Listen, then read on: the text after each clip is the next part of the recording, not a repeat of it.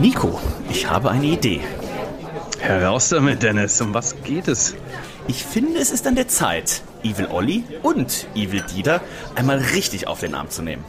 Ah, du willst sie zum Narren machen.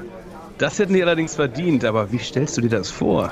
Pass auf, ich habe in der Bibliothek ein Buch entdeckt. Es heißt Die Pyramide der Unsterblichkeit. Es ist ein dummes Buch, eine Art Märchenbuch, aber so geschrieben, als ginge es dabei um die pure Wahrheit. Ja, die beiden werden glauben, dass sie mit Hilfe des Buchs das Reds-Universum erobern können. Genau davon bin ich überzeugt. Sie werden sich aufführen wie die Narren. Und für uns gibt es was zu lachen. Das wäre genau das Richtige für unser Fest zum 10-jährigen Männerabend, das bald beginnen soll. Aber wie gehen wir vor? Pass auf, das habe ich mir so vorgestellt.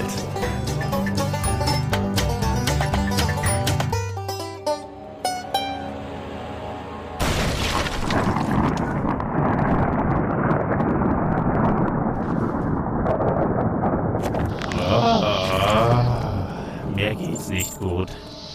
Ich fühle mich so ausgebrannt.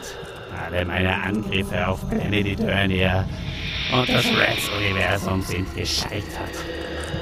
Ich habe Burnout. Ach, alles ist vorbei. Ach, Olli, komm, jetzt sei nicht so niedergeschlagen. Du hast überhaupt kein Burnout.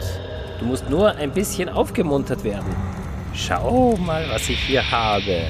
Ich habe hier ein Buch. Und weißt du, was für ein Buch das ist? Ein Buch, das das Geheimnis der Unsterblichkeit verrät. Das Geheimnis der Unsterblichkeit? Oh, verdammt will ich sein, wenn ich noch länger im Bett bleibe.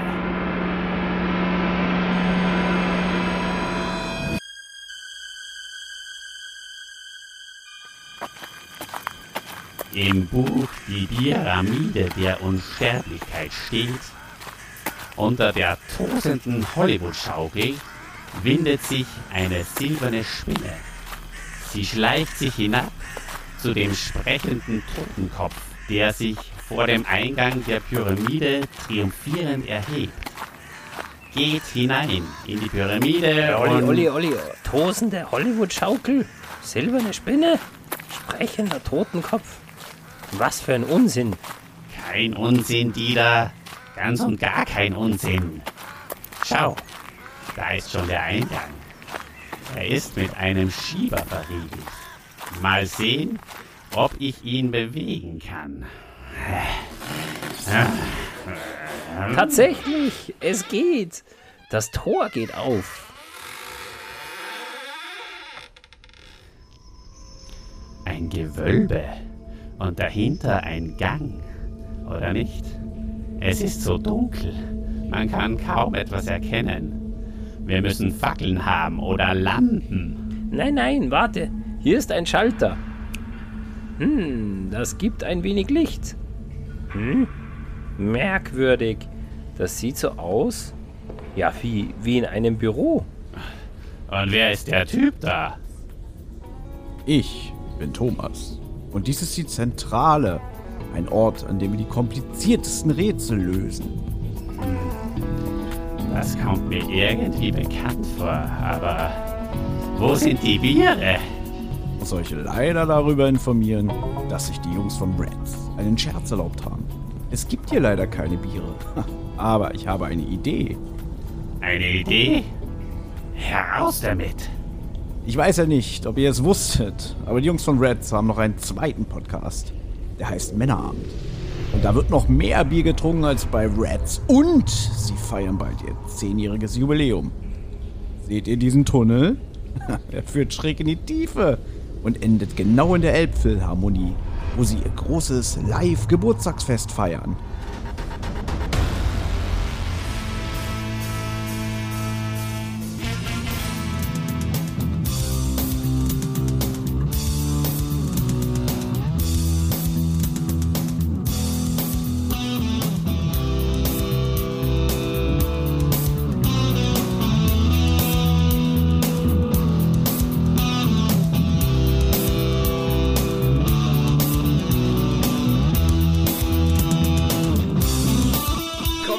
kommt her, das müsst ihr sehen. Und ich sage wieder einmal herzlich willkommen bei He-Mans Machtschädel. Ja, das war der legendäre Einstieg in die Urversion damals von Skeletor AD, die ich vor fast 20 Jahren einmal für einige Jahre online hatte.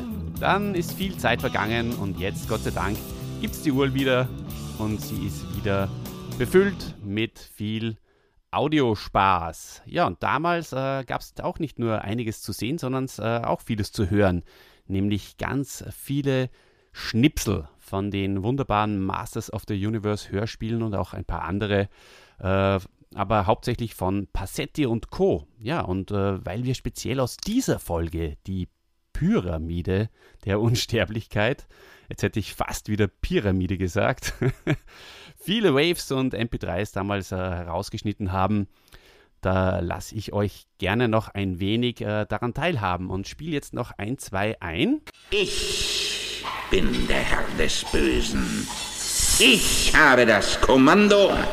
Oh, das hättest du mir sagen müssen. So, ja, das sind die legendären Lines. Und ja, wie in unserer allerersten Machtschädel-Episode bereits erwähnt, hat das vor allem einer herausgeschnitten damals mit viel Arbeit von den Musikkassetten überspielt. Und das war unser großartiger Dieter. Hallo, mein Freund. Ja, hallo Olli. Vielen Dank für die freundliche Begrüßung. Ja, hallo, liebe Hörer, liebes Publikum da draußen. Ja, der Olli, der schwelgt schon wieder in Nostalgie damals. Man möchte meinen, es war ja fast zum Beginn des Internets, oder? Beginn der Digitalisierung. Wir haben die ersten Schnipsel aus den Hörspielen herausgezaubert und haben da gleich ja lustige Sachen auf einer Website damit angestellt. So war das damals. Ja, Olli, du, ich muss dir sagen, eigentlich hätten wir beim Intro die Rollen vertauschen müssen, weil der Kranke bin heute ich und nicht du. Ich bin etwas angeschlagen, man hört es vielleicht auch an meiner Stimme. Das ist mittlerweile fast wie ein Fluch, der Fluch der Pyramide, könnte man meinen. Immer wenn mir der Olli einen Termin schickt zum Podcast aufnehmen, dann holt mich ein paar Tage vorher irgendwas heim. Aber ich bin nichtsdestotrotz voll motiviert und freue mich schon richtig auf die Folge. Ja, und du hast auch keine Mute-Taste, hast du gesagt. Also wenn da ein paar Hüstler drinnen sind, dann verzeiht uns das dieses Mal. Ja. Und ich werde vielleicht dann, wenn es heftig ist, werde ich mal drüber schnipseln. Dieses Mal schneide ich. Du, ich bin voll gedröhnt mit Medikamenten. Ich habe die Hustenblocker eingeworfen und bei mir kann es losgehen. Ja, du, und wir sind ja heute auch nicht alleine. Wir haben wieder einen Gast und auf den freue ich mich ganz besonders. Er war schon mal bei uns und bevor ich jetzt den Spannungsbogen noch mehr aufbaue, sage ich einfach, heute ist Donnerstag, trotzdem ist der Freitag hier. Thomas Freitag von dem großartigen, formidablen 3-Fragezeichen-Podcast. Die Zentrale. Hallo Thomas. Hallo Jungs, danke für diese tollen, rührenden Worte. Also ich freue mich auch wieder sehr, darüber hier zu sein. Also ja, ich bin jetzt offiziell Wiederholungstäter. Ich habe schon im Vorgespräch gesagt und ja, freue mich heute mal wieder mit euch über die Masters of the Universe zu quatschen, über die ihr mich ja immer wieder eifrig informiert, weil ich bin ja leidenschaftlicher Hörer von diesem Podcast, muss ich ja auch dazu gestehen.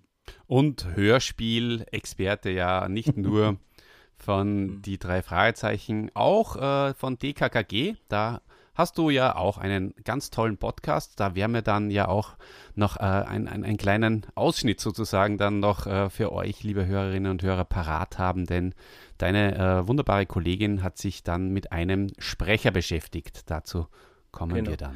Und mir fällt gerade auf, es war ja gar keine Überraschung, weil Thomas hat sich ja im Intro schon angekündigt. Das liegt an den Medikamenten, liebe Leute. Das müsst ihr mir heute nachsehen. Ja, einige von euch werden wahrscheinlich schon wieder Angst gehabt haben, dass die Jungs von Reds wieder da sind. Aber keine Sorge. Keine Sorge. Es ist die sind Thomas. Irgendwo am anderen Ende eines langen Tunnels. Ganz genau, ja. Die feiern bald. Die feiern bald. Da werde ich auch auftauchen. Da freue ich mich schon drauf.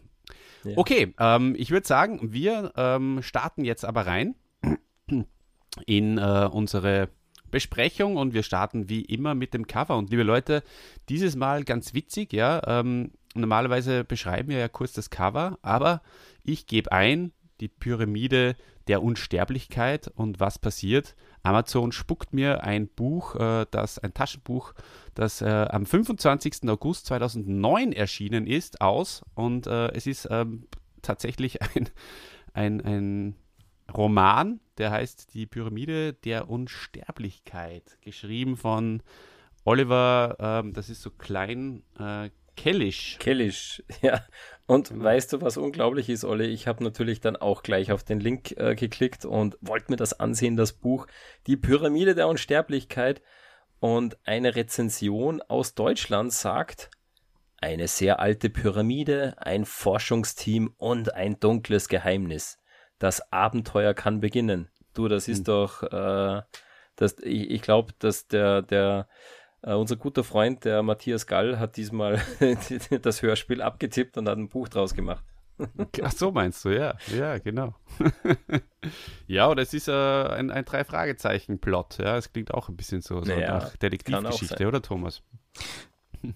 Gut, es ist schon ein sehr generischer Titel, muss man auch dazu sagen. Also dieses, ganz ehrlich, wenn ich das Hörspiel nicht kennen würde, es könnte alles sein. Weißt du, so, und welche Richtung sich das entwickelt. Generell finde ich die Titel von diesen Masters-Hörspielen auch immer sehr generisch. Also damals in den 80ern, wo die erschienen sind, finde ich, hat das gepasst. Heute ist es halt ein Klischee, weißt du, so seiner Zeit. Ja, mich catchen sie aber immer noch. Also ich muss mir dieses Buch unbedingt kaufen. Das ist sicher, vielleicht gibt es da ja wirklich eine Pyramide. Mhm. Nein, es gibt schon eine Leseprobe, da kannst du schon mal reinlesen. Ja. Mhm. Na, kümmern wir uns lieber um unsere Pyramide der Unsterblichkeit von den Masters of the Universe, Folge 31. Und lieber Thomas, magst du uns vielleicht kurz das Cover beschreiben? Sehr gerne. Ich bin übrigens farbenblind, muss ich gleich mal sagen. Deswegen fängt schon bei mir an, dass ich nicht weiß, welche Farbe der Himmel hat. Ich würde sagen, so ein dunkles Lila, ja. Wir befinden uns in der Wüste. Wir sehen eine kleine, einsame Pyramide genau in der Mitte und vorne eine, ja, aggressiv schauende Frau, die ich als Evil-Lyn identifiziert habe. Und im Hintergrund einen riesigen Schlangenkopf auf einer Kugel, was mich so ein bisschen so an so einen Stab erinnert, so, weißt du, so einen Zepterstab. Und habe auch jetzt erst in der Vorbereitung für diese Folge gerafft, dass das der Tung Lashor ist. Ich habe gedacht, das ist King Hiss, ja. Und ja, also ich habe heute so ein bisschen über das Cover nachgedacht. Es hat schon so ein bisschen Star Wars-Anleihen, so gerade so was diese Größe angeht von den Figuren, so im Vordergrund. Und dann natürlich noch der Titel in gelber Schrift, die Pyramide der Unsterblichkeit. Und ich sag mal so, damals, im Erscheinungsjahr 1987, als sie rauskam, ich hätte sie im Laden stehen lassen. Also es ist irgendwie...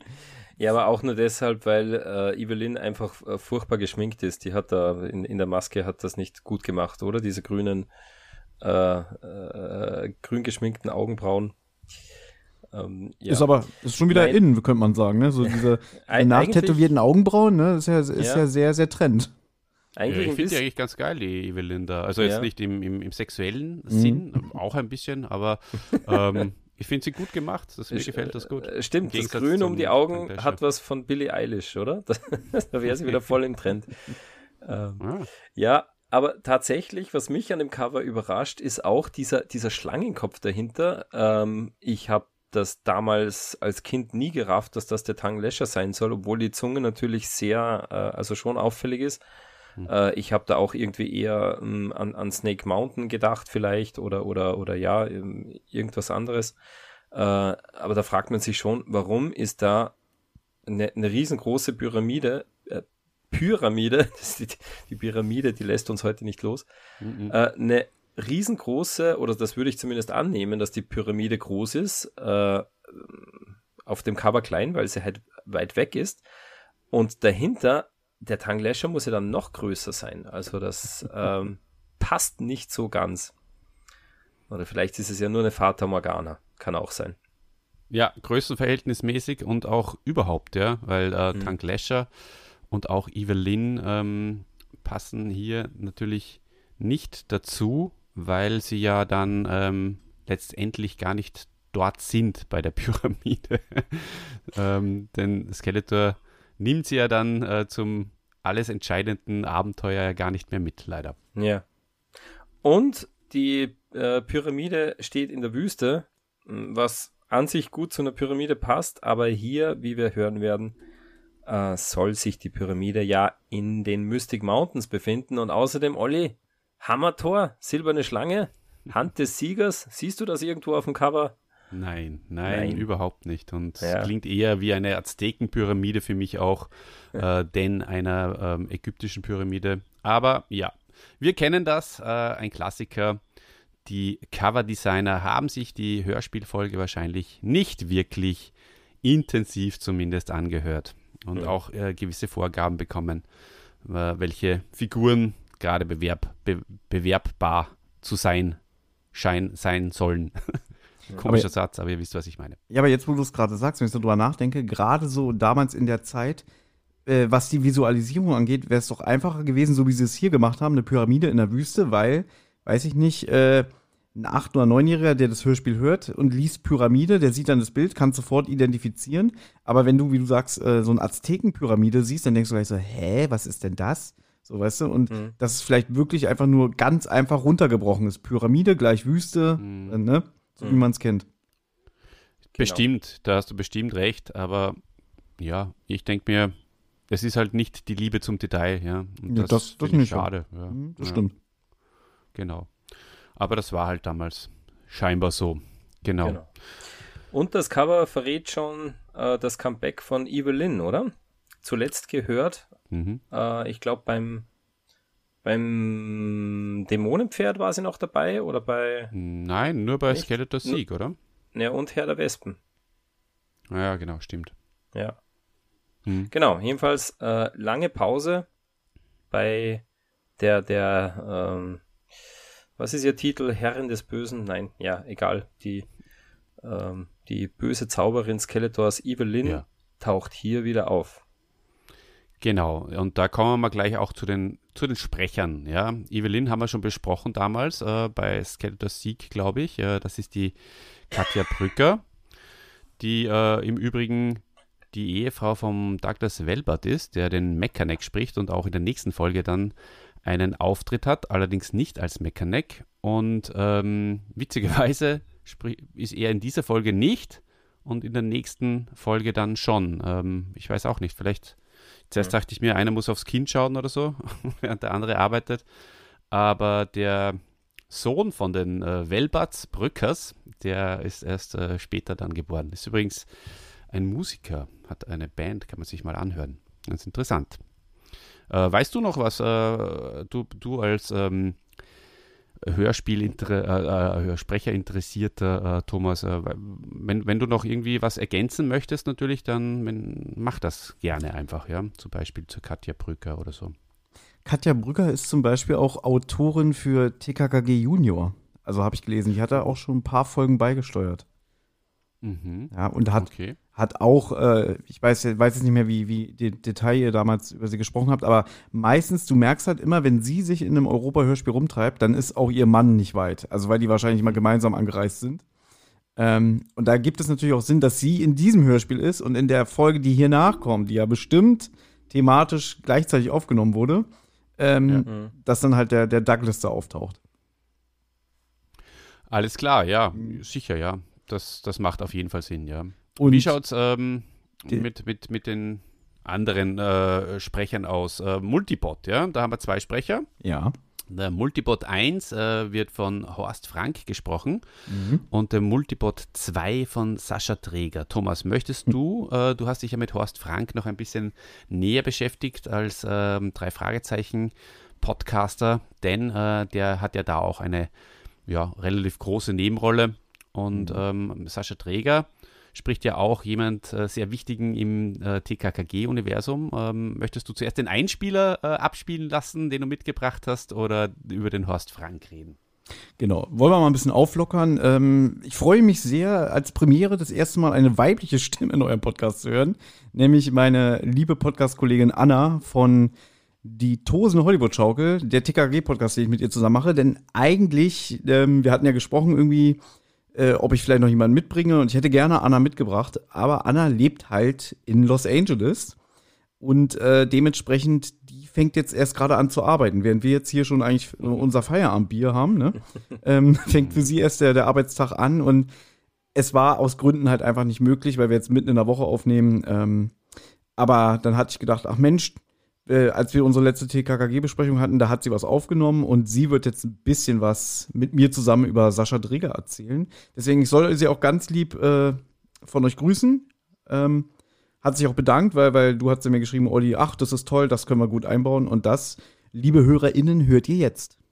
Mats, bitte ab. Anna, du kennst doch den Podcast He-Mans Machtschädel, oder?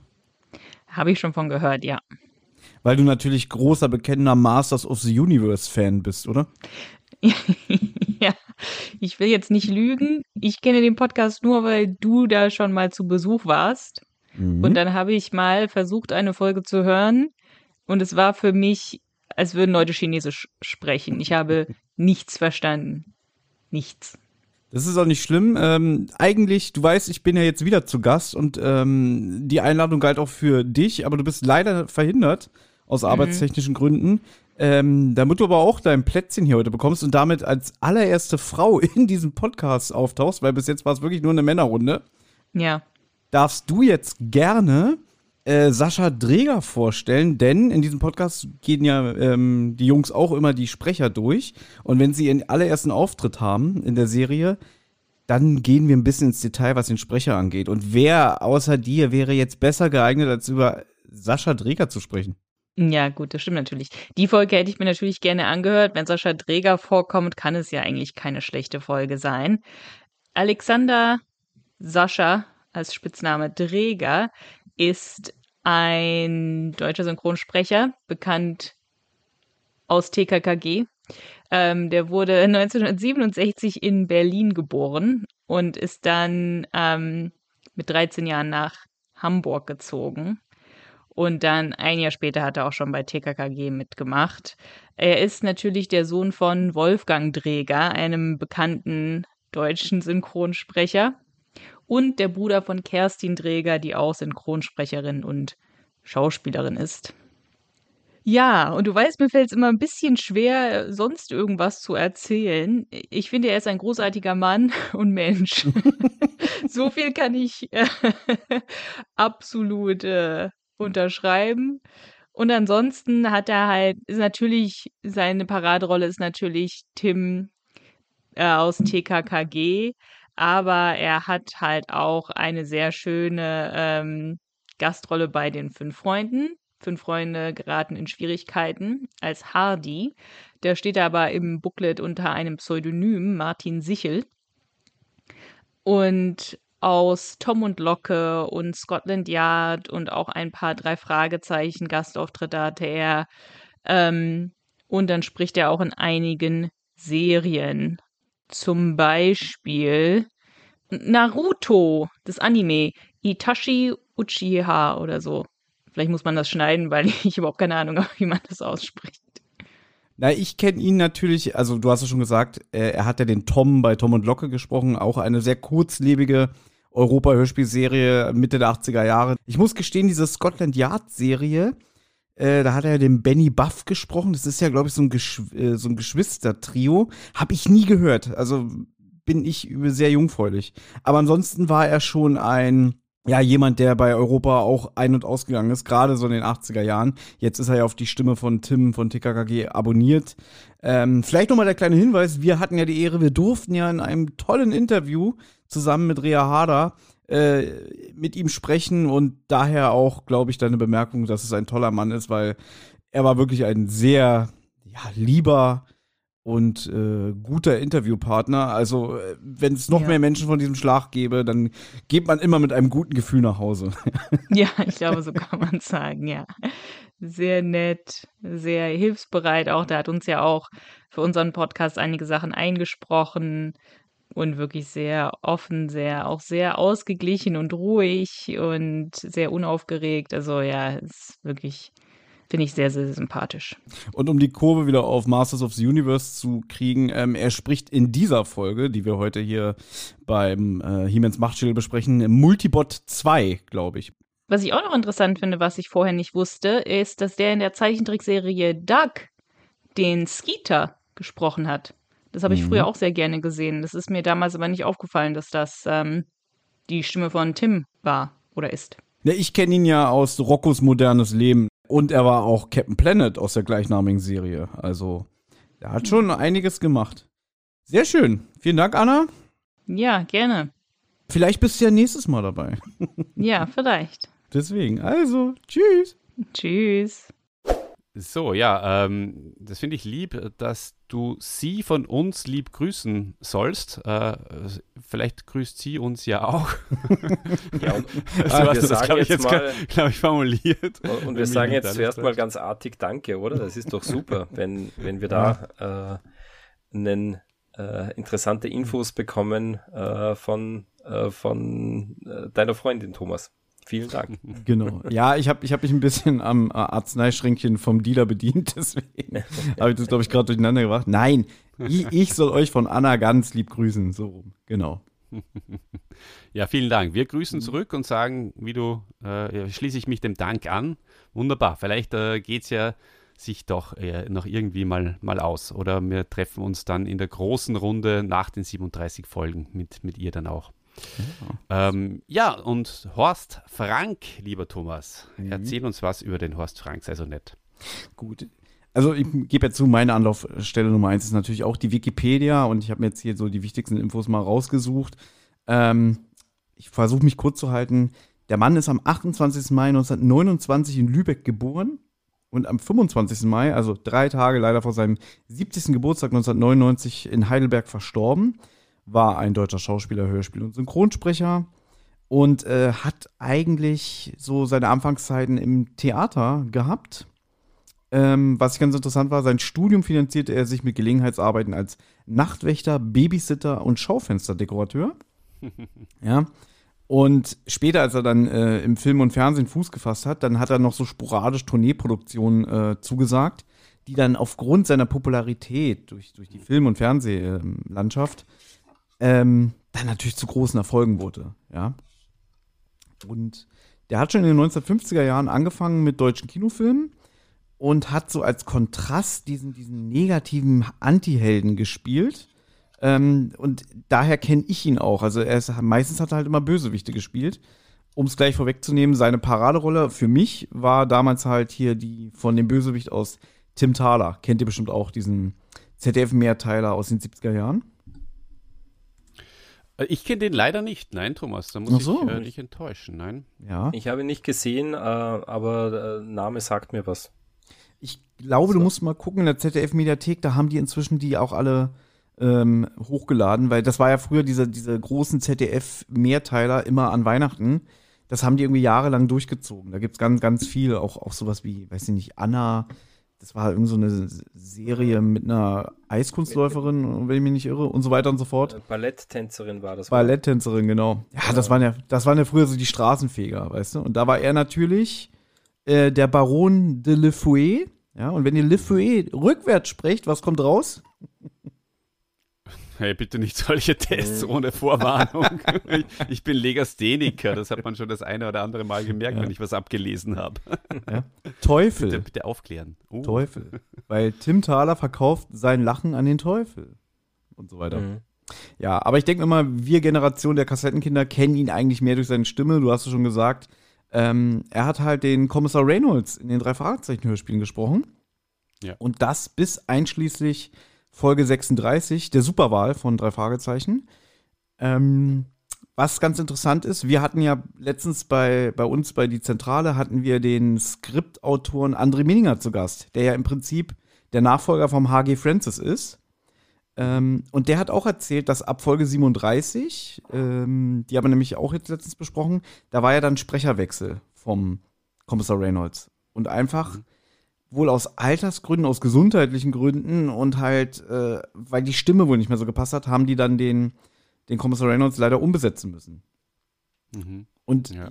In meiner Vorbereitung hier für diese Folge habe ich auch gesehen, bei hörspielforscher.de, die Folgen 31 und 32 von Masters of the Universe waren wohl auch seine letzten Einsätze als Hörspielsprecher. Oh, okay. Mhm. Das habe ich nicht rausgefunden. Ah, das ist sehr interessant, ja. Okay. Genau. Ja. Aber nochmal ein liebevoller Auftritt mit dem geliebten Grünschnabel zusammen. Genau. So, und ja, dann definitiv gelungen. Ja. Ja. Und ich habe jetzt Tim Thaler auch gerade mal gegoogelt. Olli, wenn du auf die Bildersuche gehst, den kennt man. Ja. Also ich glaube, ich habe da nicht viele Folgen gesehen, aber doch, das sagt mir was, ja. Na, immerhin. Mit Thomas Ordner. Der hat den damals gespielt. Gut. Also insgesamt kommt er kommt insgesamt auf 71 Rollen in 71 Sprachaufnahmen zwischen 1976 bis 1987 bei Hörspielen. Er hat auch in diesen Europa-Klassikern hat er den Captain Nemo gespielt, bei 20.000 Meilen unter dem Meer. Und er war mit Brigitte Kollecker verheiratet. Ich glaube, die lebt auch noch. Und mit der hat er halt für die Gruse-Serie dieses Reporterpärchen Tom Forley und Irene Fox haben die beiden zusammengespielt. Okay. Mhm. Die sind auch kultig, weil das ist so ein Reporterpärchen, die sich immer so ein bisschen anzicken und so. Und er ist auch schon so ein kleiner Shovi, aber sie weist ihn dann mal so schön in die Schranken. Ja. Okay. Und dann würde ich noch einen Podcast-Tipp rausgeben, denn es gibt ja jetzt aktuell den Haschimitenfürst, der Bobcast mit Andreas Fröhlich, der den Bob Andrews spricht. Und der erzählt jetzt auch viele Anekdoten. Also wenn ihr Bock habt, so Anekdoten aus dem Europa-Hörspielstudio zu hören, hört da mal rein, weil da hat er nämlich erzählt, wie der Horst Frank so drauf war. Und der hat auch im Studio geraucht, was heute wohl ein absolutes No-Go ist. Aber das war wohl damals ein bisschen lockerer, Ende der 70er, Anfang der 80er. Und der Kai Schwind macht den Podcast mit. Der hat unter anderem, macht er für die Ferienbande und so. Oder die Live-Touren hat er mitbegleitet von den 3 Fragezeichen. Und der hat dann auch gefragt, irgendwie, ja, und wie war das so? Habt ihr mit denen zusammen aufgenommen? Oder war der so ein bisschen unnahbar, der große Schauspieler? Und da hat der Andreas Fröhlich gesagt, nö, der wollte auch immer mit uns aufnehmen. Und es gab wohl damals, 1986, ein Gewinnspiel. Da war ich leider noch viel zu klein, sonst hätte ich mitgemacht. Du konntest in Baden-Baden einen Hubschrauber-Rundflug mit den Sprechern der 3 Fragezeichen, mit Horst Frank und mit Heike-Dine Körting gewinnen. Ja.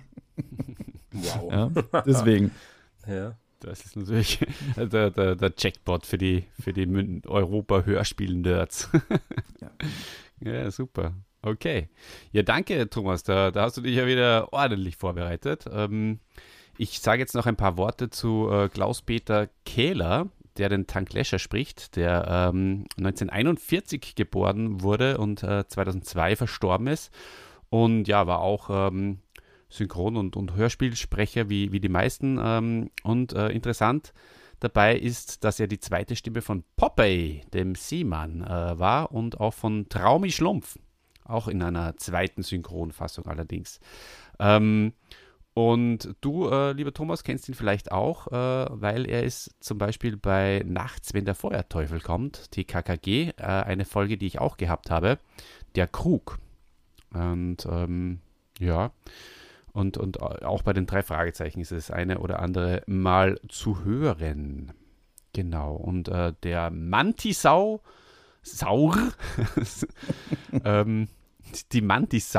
wurde gesprochen von Wolf Ratjen. Und der ist 1923 geboren und 2003 verstorben.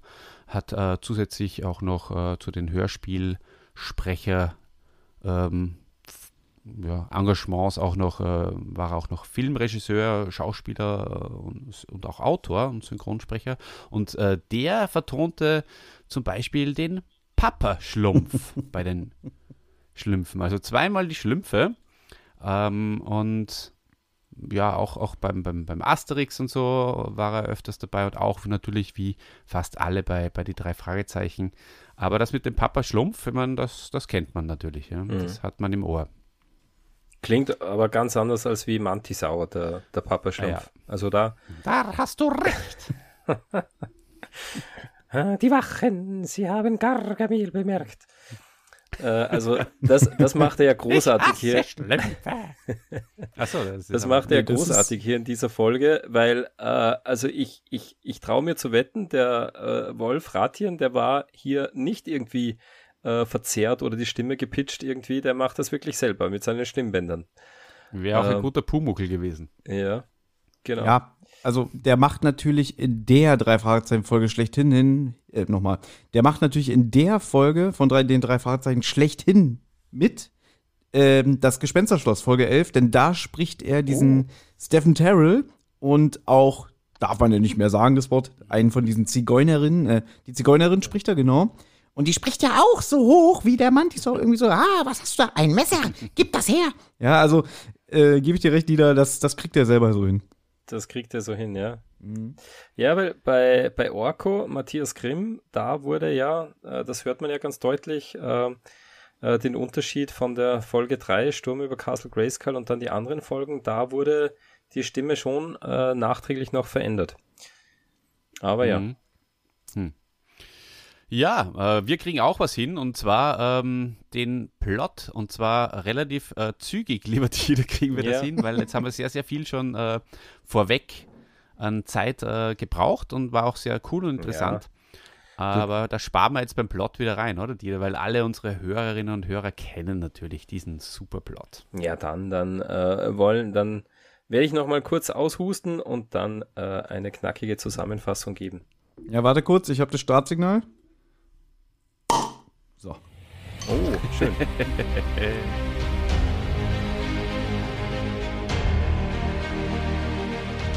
Ja, worum geht's denn in der heutigen Folge? Adam, der will Skeletor mal so richtig reinlegen, und dafür nutzt er ein Märchenbuch, ja, das Buch Die Pyramide der Unsterblichkeit aus der Schlossbibliothek. Darin wird nämlich beschrieben, wie man auf Eternia eine ganz geheimnisvolle Pyramide finden kann, in der, wenn man sie betritt, man die Unsterblichkeit erlangen kann. Ja, das ist natürlich wie geschaffen für Skeletor. Skeletor, der krank im Bett liegt, ja, er ist am Boden zerstört, vor allem wegen des Verlustes, den er in der letzten Folge hinnehmen musste. Er hatte die Macht über Eternia erlangt und hat sie wieder abgeben müssen. Er kann sich nicht mehr aufraffen, ja. Aber das ändert sich schlagartig, als er von seinen Spionen in Eternis von diesem geheimnisvollen Buch erfährt. Genau. Denn wenn er unsterblich ist, dann kann ihn niemand mehr aufhalten. Dann muss er nur warten, bis die sterblichen Masters, unsere Helden, nicht mehr sind. Genau, soweit so gut. Ja, Skeletor will also das Buch klauen. Und es bietet sich ihm die Gelegenheit, mit einer großen Feier in Eternis, dem Fest der Freiheit, da schleicht er sich mit einigen Mitstreitern in den Palast und schafft es in die Bibliothek, während Hordak noch mit Mantisaur einen kleinen Scheinangriff nebenbei noch stattfinden lässt. Ja, da schafft es Skeletor schließlich, das Buch, das mutmaßliche Märchenbuch, sich unter den Nagel zu reißen und auch unbemerkt zu entkommen. Ja, scheinbar unbemerkt, denn Adam und Man-at-Arms wissen natürlich, warum der Angriff von Hordak passierte, und sie haben auch mitbekommen, dass Skeletor im Palast war. Sie freuen sich insgeheim über den gelungenen Schabernack. Genau. Und um Skeletor auch noch in dem Glauben zu bestärken, dass er mit dem Buch was wirklich Wichtiges erbeutet hat, machen sie jetzt auch noch einen Angriff auf Snake Mountain. Ja, jetzt sind unsere Helden mit dem Scheinangriff dran. Sie rücken aus, sie schießen absichtlich vorbei, machen einen riesen Tamtam, und Skeletor schlägt sie zurück, und er glaubt nun mehr denn je, nachdem er diesen Angriff auf Snake Mountain abgewehrt hat, dass er wirklich jetzt mit dem Buch unseren Helden eins der größten Geheimnisse des Universums entrissen hat. Ja, Skeletor auch nicht faul, der liest gleich mal da drin, schmökert in dem Buch und erkennt in den Ausführungen auch gleich einen Ort wieder, ja, in den Mystic Mountains, und er bricht dort mit seinen Schergen, bricht er dorthin auf. Und ja, den Hinweisen des Buches folgend finden sie dann auch tatsächlich eine Pyramide. Ja, kann denn das wahrhaftig die Pyramide der Unsterblichkeit sein? Ha. Ja, zwischenzeitlich taucht bei einem missglückten Zauber von Orko auch der geheimnisvolle Multibot auf Eternia auf. Mehr oder weniger zufällig, aber das Wesen hat einen Brief der Zauberin von Grayskull mit dabei. Und in diesem Brief, da ruft die Zauberin He-Man und Teela in die Burg und dort erzählt die Zauberin, es gibt eine Gefahr, ja, Eternia wird bedroht und zwar von Skeletor, der nämlich ein Reich betreten hat, in das die Zauberin keinen Zugang hat, ja, das für die Zauberin im Verborgenen liegt. Sie kann nicht sagen, was dort passiert, sie weiß nur, dass Eternia sich in einer schrecklichen Gefahr befindet. Denn Skeletor, und jetzt haltet euch fest, Thomas, Olli, er hat wirklich die wahrhaftige Pyramide der Unsterblichkeit betreten. Die Pyramide existiert wirklich. Ist ja nicht zu fassen. Kaum zu glauben. So endet der erste Teil dieses Zweiteilers mit einem, ja, wirklich ganz unglaublichen Cliffhanger. Ja, jetzt muss ich nochmal durchatmen und dann starten wir in die Analyse, hätte ich gesagt. Ja. Yeah. Trinke mal einen Schluck, lieber Dieter. Ja, super zusammengefasst. Das haben wir, glaube ich, noch gar nicht erwähnt, dass das ein Zweiteiler ist, natürlich. Es ist der vorletzte Handlungsrahmen, wenn man das vielleicht so sagen kann, der vorletzte Plot, den es gibt. Wir biegen in die Schlussgerade ein, denn nach diesem Zweiteiler kommt schon der Fünfteiler, der ja auch eine übergeordnete Handlung hat. Ja? Mhm. Also, jetzt geht es nochmal so richtig rund. Ja, und starten wir rein, also in diese, so viel nehme ich schon mal vorweg, völlig irre Folge. Also die hat es ja an Wahnsinn nochmal so richtig in sich. Und die erste Szene, da geht es auch wahnsinnig ab. Und zwar im Hintergrund ist mir aufgefallen, weil da wird gehämmert und geschmiedet, was das Zeug hat. Erste Szene, Adam will Skeletor eben so richtig reinlegen, erzählt dem Man-at-Arms die Idee, Und im Hintergrund, mich würde es ja interessieren, wer da alles arbeitet. Ja. Ist das der Fisto oder was, der da mit bloßer Faust mal ein bisschen was schmiedet? Oder? Aber Olli, vorher nochmal. Also das Hörspiel beginnt, ja, man hört die Titelsequenz und es beginnt mit dem Satz, Man at Arms, ich habe eine Idee. Das ist doch ein genialer Anfang, oder? Nicht Adam liegt im Blumengarten und dichtet, sondern er kommt rein, schnurstracks zu Man at Arms und sagt, hey, ich habe eine Idee. War für mich ein echt guter Anfang, ja? Ja, fast ein Cold-Opener. Ja, genau. Richtig Cold Opener. Ohne Horst Naumann und so, ja, das stimmt genau. Schon. Ja. Mhm. Genau.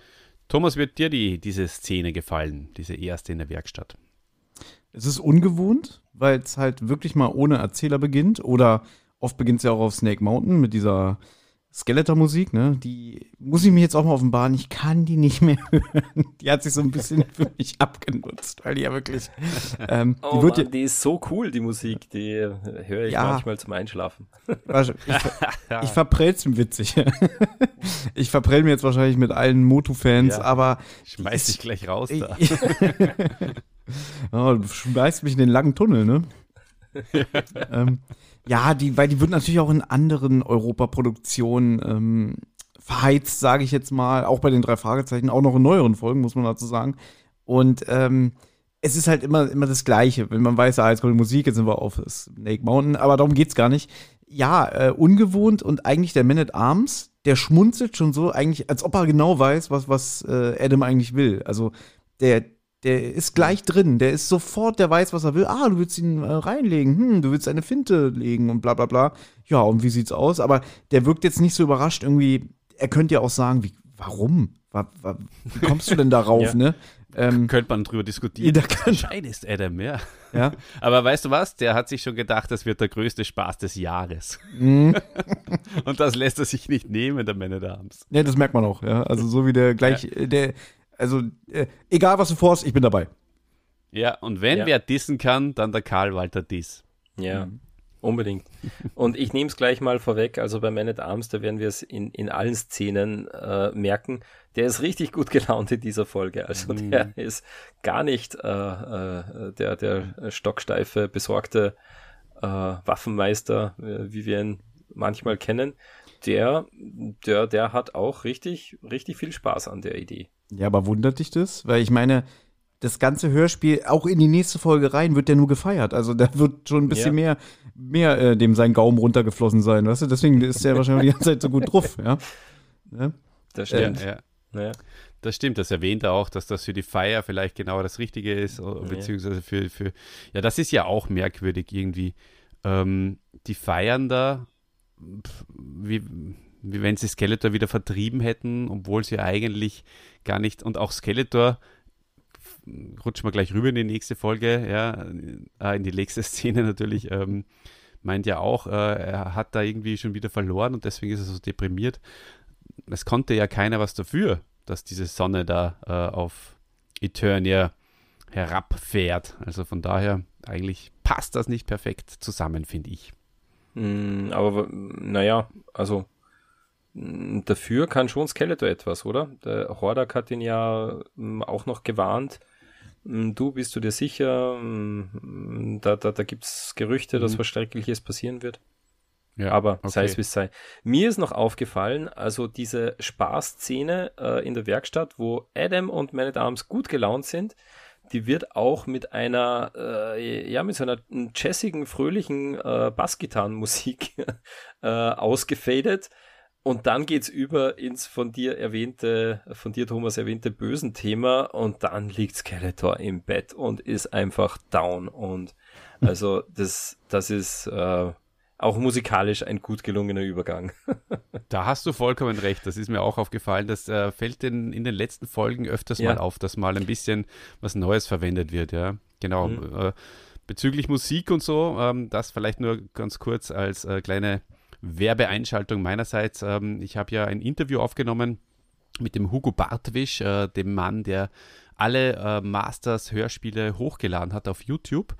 Und da reden wir auch über das, warum, wie Musiken von Europa quer verwendet worden sind, quer durch den Gemüsegarten. Ja, ein Landsmann von uns, Olli, aus dem sonnigen Kärnten im Süden Österreichs. Ja. Ganz genau. Ja, und diese Szene, wir haben sie ja schon öfters mal auch im Vorfeld irgendwie angeteast. Jetzt ist es soweit, Skeletor, ja, wir haben es auch im Hörspiel verwurstet, ist vollkommen ausgebrannt und der Tod steht hinter ihm und ja, ist natürlich sehr, sehr vermenschlicht. Es ist der Inbegriff von der Vermenschlichung von Skeletor. Und das mögen viele nicht, aber ja, man muss sich, glaube ich, davon lösen. Sowieso in dieser Folge. Es ist natürlich irgendwie ganz, ganz, ganz lustig. Ja gut, da würde ich gerne als Außenstehender was zu sagen, weil ihr wisst ja, ich bin jetzt nicht so in der Materie drin wie ihr. Für mich ist ja Masters of the Universe einfach nur eine gute Europaproduktion, aber ich bin ja kein richtig krasser Fan, weißt du? Und deswegen, ich glaube, ich verstehe, was der H.G. Francis mit dieser Szene sagen wollte, dass einfach nach über 30 Folgen der Skeletor auch mal einfach resigniert und einfach, er spielt es ja auch gut, ne? Dieses irgendwie, ich will nicht mehr, ich bin einfach enttäuscht und so. Und Hordak sagt es ja, der liest ihm ja ein bisschen die Leviten und sagt irgendwie, Skeletor, hab dich nicht so, du bist doch nur sauer, weil du schon wieder vom Thron gestoßen wurdest, ne? Deswegen glaube ich, dass der H.G. Francis da einfach mal mitspielen wollte. Aber, Uli, du hast es ja schon gesagt, das Interview mit dem Hugo Barwitsch, der hat ja auch gesagt, seine Lieblingsszene ist die Original Story von dem Trapjaw und wie scheiße einfach Skeletor sein kann, das pure Böse, der da einfach mit einem Panzer einen unschuldigen Mann überfährt, der den kleinen Jungen retten will. Also, wenn du diese beiden Szenen nebeneinander stellst, dann wirkt das schon krass gegenüberstehend. Das verstehe ich schon, weißt du? Ja. Aber ich habe ja auch in Foren gelesen, dass halt die Serie zum Schluss so ein bisschen kindgerechter wird und ja, Skeletor wird weichgespült. Das merkt man schon. Deswegen als Außenstehender würde ich jetzt sagen, ich finde es witzig, dass er so einfach auch mal krank in Anführungszeichen im Bett liegt und sagt, alles doof und ich mag einfach nicht mehr, weißt du? Als Fan würde ich auch sagen, das ist nicht mehr mein Skeletor. Mhm. Ja, da hast du es, glaube ich, wunderbar herabgebrochen. Genau, um das geht's. Und genau. Da. Aber es passt trotzdem perfekt in die Folge rein. Und wenn man sich vor Augen führt, Skeletor hat ja wirklich die Macht gehabt. Er war ja König von Eternia in der vorherigen Folge. Und Das hat er vorher eigentlich nur beim Geheimnis der Mystic Mountains geschafft mit dem Ring, und da wurde er dann sozusagen überlistet, besiegt, und der Ring wurde ihm abgenommen. Aber hier bei das Zepter der unendlichen Macht, da hat Skeletor ja sogar das Zepter selbst wieder hergegeben, und das hat er einfach überhaupt nicht gepackt, ja. Also da verstehe ich schon, dass er dann einfach, dass er da in eine tiefe Depression fällt, ja. Olli, du hast es schon gesagt, Burnout als Volkskrankheit hat auch Eternia erreicht, ja. Der Skeletor, der leidet einfach unter einem so enormen Erfolgsdruck und seine Shareholder in Snake Mountain, die werden ihm die Hölle schon heiß gemacht haben, ja. Ganz genau. Ja, und dann kommt ja dieser wichtige Satz, wo er sagt, der Tod klopft mir auf die Schulter. Mhm. Und ich habe da dann nochmal drüber nachgedacht und bin zu dem Entschluss gekommen, dass das eigentlich ein sehr wichtiger Satz ist. Denn damit wird die Sterblichkeit von Skeletor aufgegriffen und gleichzeitig dann auch die Motivation für seine Mission der Unsterblichkeit erklärt. Und das ist eigentlich ein kurzer, aber wichtiger Satz. Hm. Denn deswegen will er dieses Buch haben, damit er eben nicht stirbt. Ja, da hätte ich noch ein paar Sachen. Also einmal noch ist mir was aufgefallen. Ich finde nämlich viel interessanter die Aussage von Hordak, dass er und alle anderen Verbündeten von Skeletor ohne Skeletor verloren wären. Und der King Hiss sagt dann auch, Skeletor, ohne dich können wir nicht überleben. Und da habe ich mich gefragt, wie meint er denn das? Also wenn Skeletor jetzt einfach sagt, ich mag nicht mehr und einfach wirklich zugrunde geht an seinen Depressionen, seinem Burnout, würden sie dann von den Masters of the Universe gefangen genommen oder überrannt werden, ne?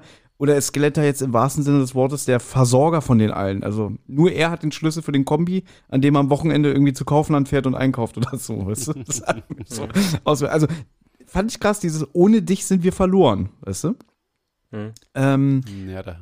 So, streuen sie ihm vielleicht auch ein bisschen Rosen. Ja, das auf alle Fälle, ne? Also die Cuts buckeln ja ganz schön um den rum, ne? Also am Ende sagt ja auch die Evil-Lyn, so gefällt's zu mir. Jetzt habe ich aber noch eine Frage an euch.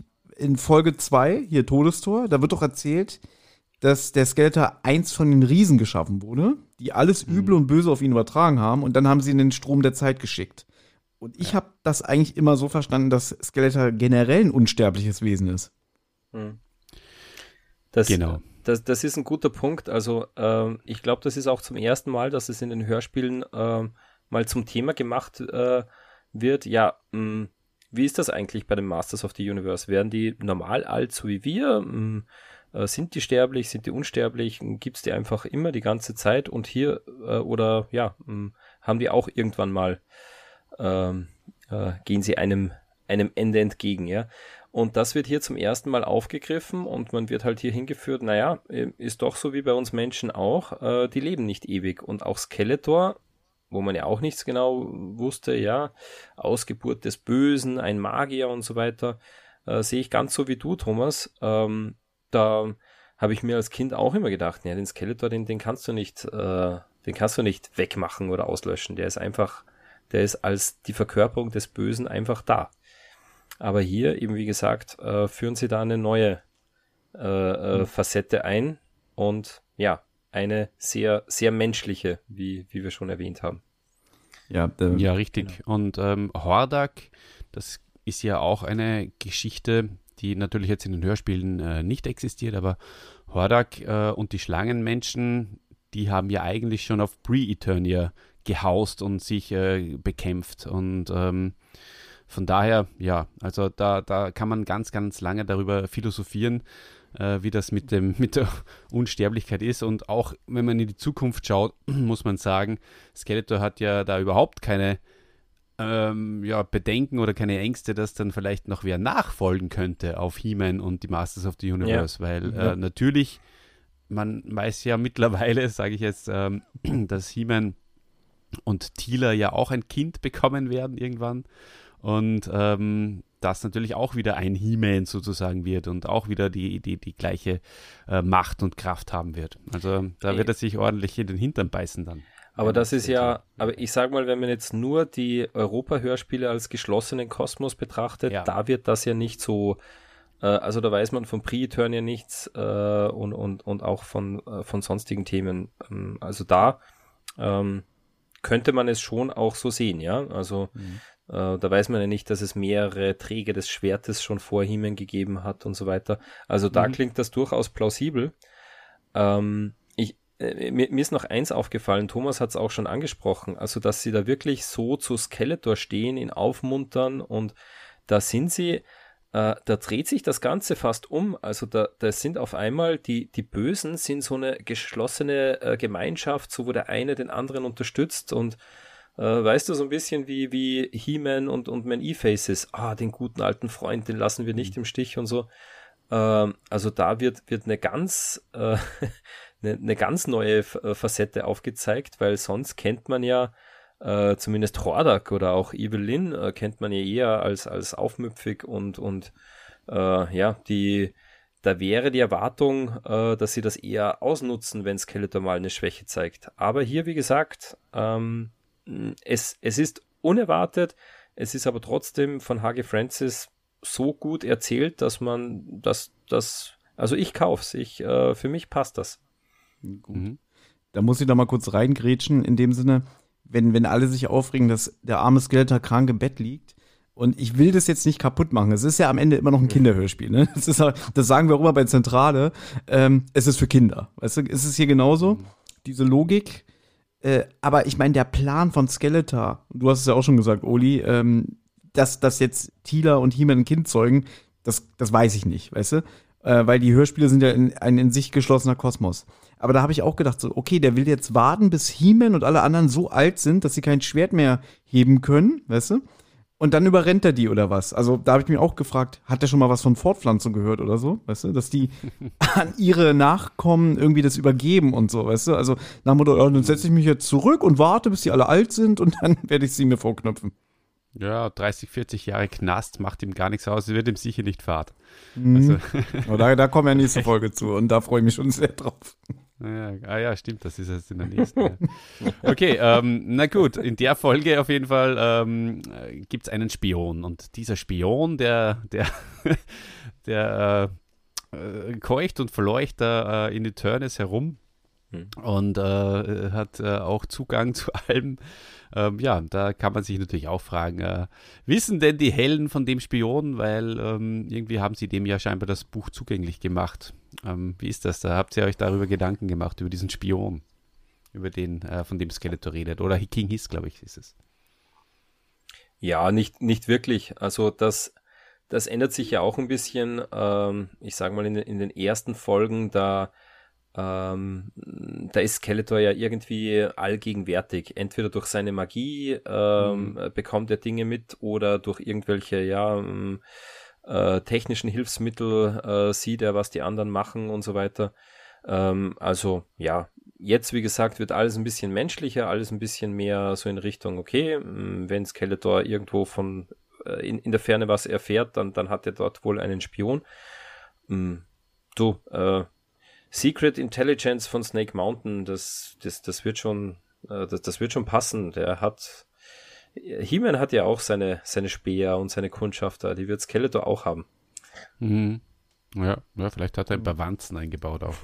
Ja, aber das fand ich ein bisschen holprig erzählt, bin ich ganz ehrlich, weil in der ersten Szene, da sagt Adam, wir führen ihn hinters Licht, wir legen den Köder aus und so.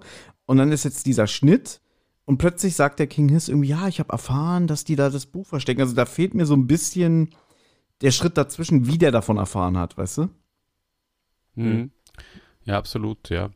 Aber Da hätte ich mir zum Beispiel gewünscht, wie jetzt hier ein Sturm über Castle Grayskull, da hat ja Skeletor zum Beispiel so ein kleines Flugzeug, mit dem er da alles auskundschaftet oder so, weißt du, dass man sowas eingebunden hätte. Aber so dieser irgendwie, ja, und da ist ein Spion und der hat mir das und das erzählt und wir haben ja gerade erst davon erfahren. Mhm. Ja, eben, genau, das ist es, ja. Also da ist durchaus eine kleine Lücke drinnen. Wobei wir ja Spione gibt es ja gerade in Man-at-Arms Werkstatt besonders viele, oder? Das war doch in der Folge. Da kommt man leicht rein, ja. In der Folge, wo Teela das Zauberschwert klaut. Teelas Verrat. Teelas Verrat, ja. Da war ja auch schon. Also Skeletor schafft das schon, jemanden von den Seinen in Eternis einzuschleusen. Das dürfen wir ihm schon zutrauen. Ja. Na, gehen wir mal rüber in die nächste Szene. Da befinden wir uns dann auf Eternis und da, ich weiß nicht, Leute, ob es euch aufgefallen ist, aber das ist ja wohl Star Wars Musik fast in 1:1 übernommen. Also das klingt so gleich, das ist wirklich sehr, sehr auffällig. Ist euch das auch so gegangen, Dieter? Ja, also es ist nicht die Star Wars Musik von John Williams, natürlich nicht, aber dieses Fanfarenmäßige und Bombastische, das war schon auffällig, ja. Also Olli, du hast es schon angesprochen, bei der Musik, da werden sie jetzt ein bisschen, ich finde es trotzdem, sie werden ein bisschen mittelalterlicher. Es hat irgendwie mehr so von keine Ahnung, Ritterspielen oder von so feudale Musik oder eben, ja, mal so fröhlich, mal so, früher war es halt immer, ja, entweder Heldenthema oder Skeletor-Thema oder irgendwelche ganz komischen Soundeffekte, Synthi-Sounds, aber jetzt, man merkt sie experimentieren jetzt mehr mit der Musik in den Produktionen.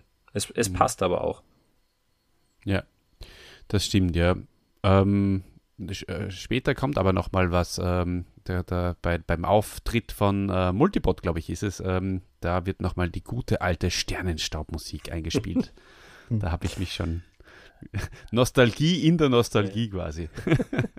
Da habe ich mich wirklich wieder mal da hat mich dein gutes Ohr und Gedächtnis sehr überrascht, Olli. Also mach dir keine Sorgen, auch wenn deine Augen nicht mehr so gut sind, deine Ohren, das ist ja unglaublich, was du da immer raushörst. Ja, wirst schon sehen, deine Augen. Du hast jetzt auch wieder Geburtstag gehabt vor ein paar Tagen.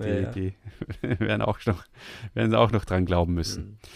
Na gut, auf jeden Fall, Thomas, hast du schon mal eine gebratene Taube gegessen? Nein. Was wäre jetzt gewesen, wenn ich ja gesagt hätte? Ja, damit habe ich nicht gerechnet. Genau, schmeckt gut. Ich muss dir dazu sagen, ich habe mich auf die Musik weniger konzentriert, sondern eher auf das Gebrabbel beziehungsweise die Rufe vom Volk im Hintergrund, denn Orko ist ja hier wieder sehr präsent mit seiner hier, seht mich an, beachtet mich Stimmung, ne? Nach Motto, ich bin der Größte und ich möchte, dass ihr das auch honoriert. Und dann sind halt, also da habe ich mehr auf die Sprecher geachtet, wen ich so raushöre. Und namentlich habe ich den Stefan, ich kann diesen Namen nicht aufsprechen, Schritschinski rausgehört, der unter anderem bei Drei Fragezeichen, der Fluch des Rubins, den Gus, August spricht. Dann Lothar Grützner und ich bin der Meinung, der bei Drei Fragezeichen in Gold der Wikinger den Sam spricht und das ist Marco Kröger, der später den Patrick Star bei SpongeBob sprechen sollte. Also du siehst, ich war mit anderen Dingen beschäftigt. Ja. Aber das lieben ja unsere Hörer. Also das kriegen wir immer wieder als Feedback, diese ganzen Querverweise und so zusätzlichen Infos. Cool. Dieses Mal habe ich mir nämlich die Mühe nicht gemacht. Also vielen Dank, Thomas, dafür. Coole Sache, ja. Das interessiert mich nämlich auch immer sehr eigentlich. Hatte ich aber dieses Mal tatsächlich keine Zeit dafür. Sehr, sehr cool, ja. Der Patrick. Was mich immer ein bisschen genervt hat, dass sie immer diese gleiche Tonlage haben. Seht her, er will ein Zauberer sein. Der kann ja gar nicht so dieses Reinrufen. Und das ist irgendwie anstrengend, weil es immer derselbe Ton ist. Mhm. Auch das stimmt, ja. Mhm. Ja. Ja, was mir in der Szene noch aufgefallen ist, dass das große Volksfest beginnt, ja, He-Man, nachdem Orko da ein bisschen gezaubert hat, beruhigt erstmal das Volk und gibt auch eine Runde aus, ja. Und so wie ich es verstanden habe, ist das Fest der Freiheit ja auch dafür da, um He-Man zu feiern. Vor allem He-Man, aber natürlich die Verteidiger Eternias. Aber dann sagt Horst Naumann, ihm, also He-Man, wurde der Trubel zu viel. So verwandelte er sich kurzerhand in Prinz Adam und hatte dann ein wenig mehr Muße, das Fest zu genießen. Also, was hält ihr jetzt von dieser Formulierung? Also da beginnt die Folge mit Schabernack und Adam und Man-at-Arms, alle wollen Spaß haben und dann klingt es hier fast so, wie wenn He-Man keinen Bock hat auf das Fest und Adam eigentlich auch nicht so richtig. Komisch, oder? Naja, du musst dir schon so vorstellen, der He-Man ist der Star, ja. Der He-Man ist der Star, wie die Backstreet Boys oder was, oder Take That, und alle schwanzeln um ihn herum und wollen ein Autogramm oder so. Das ist halt eine halbe Stunde lustig und dann willst du auch wieder mal deine Ruhe haben. Ich meine, wir kennen das ja als Top-Podcaster.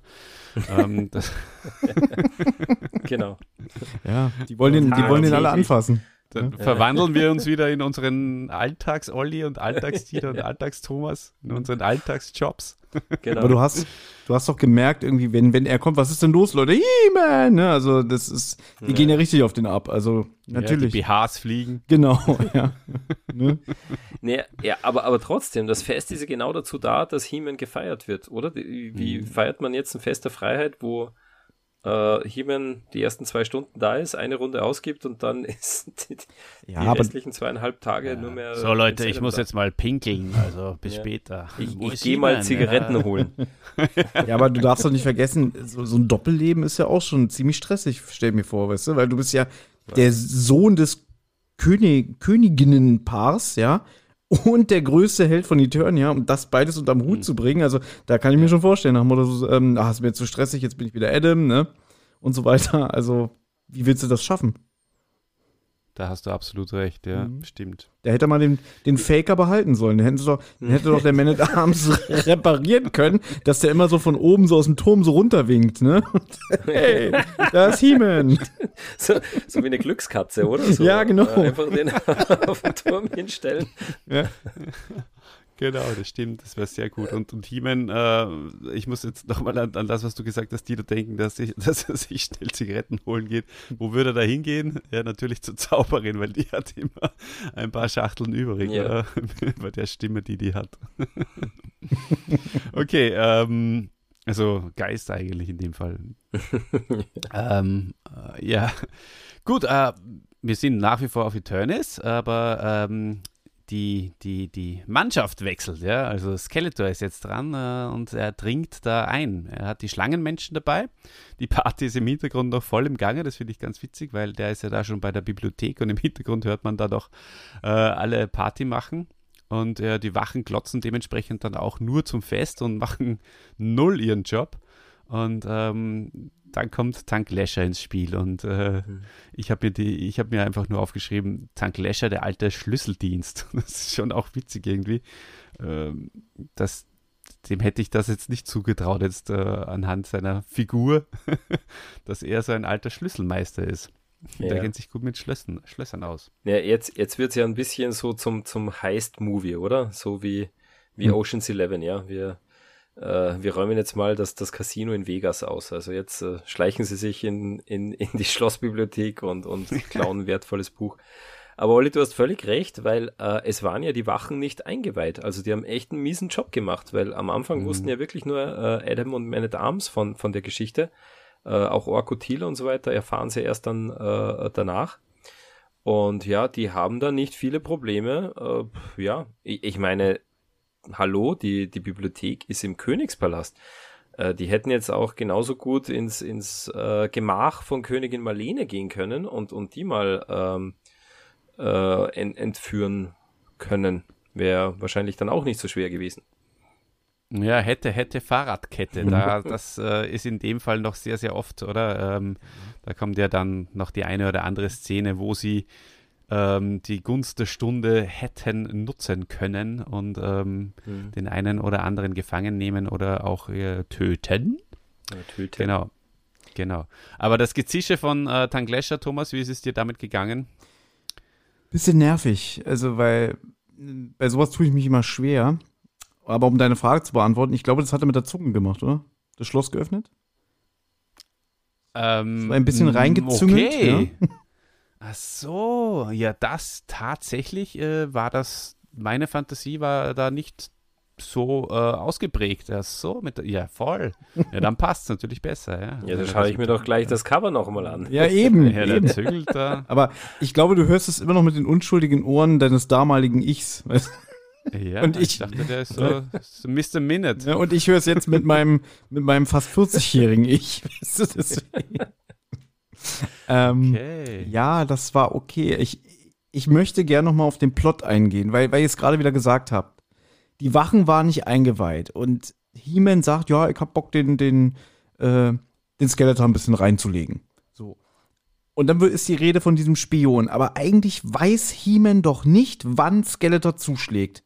Also wenn das, sagen wir mal, das wäre so ein Doppelspion, der einerseits, weiß ich nicht, den King Hiss mit Informationen bedient hat und dann sagt der King Hiss irgendwie, ah, cool, da werden wir dann heute Nacht zuschlagen.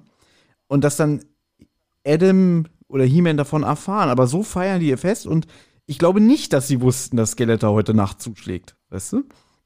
Und du hast ja eben gesagt, da hätte ja auch der eine oder andere Wachtposten um die Ecke gebracht werden können.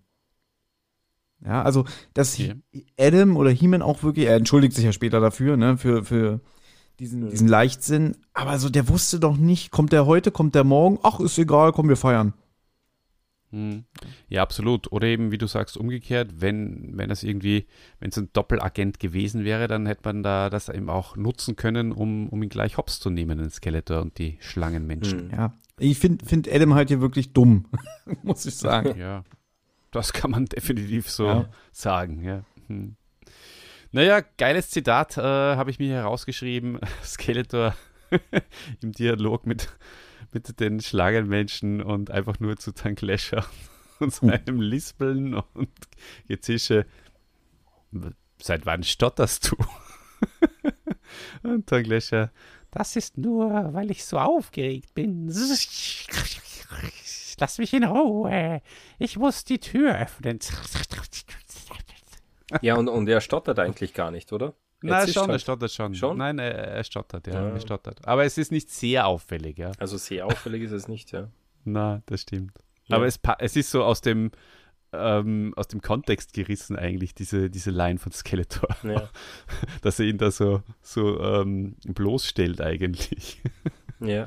Ganz witzig irgendwie, was ihn da geritten hat, den H.G. Ja, aber Francis. Ich frage mich ja, was den H.G. Francis geritten hat, wie er dann das geheimnisvolle Funkgerät, oder, des Königsschlosses ins Spiel bringt. Also da gehen sie mal Richtung Bibliothek und kommen an einem Funkgerät vorbei und ich weiß gar nicht wer, irgendwer, Hordak oder Evil-Lyn, schau mal, ein Funkgerät, und Skeletor sagt so, ja genau, das ist das Funkgerät von Adam, damit kann er mit Bewohnern aus fernen Welten kommunizieren, aber lasst es in Ruhe. Und sie gehen einfach weiter.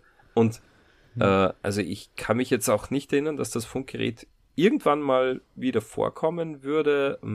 Also was, Thomas, was hat den H.G. Francis hier geritten? Warum bringt er hier so ein Funkgerät ins Spiel? Also meine Theorie ist, weil Skeletor sagt, Prinz Adam hat also ein Geheimnis.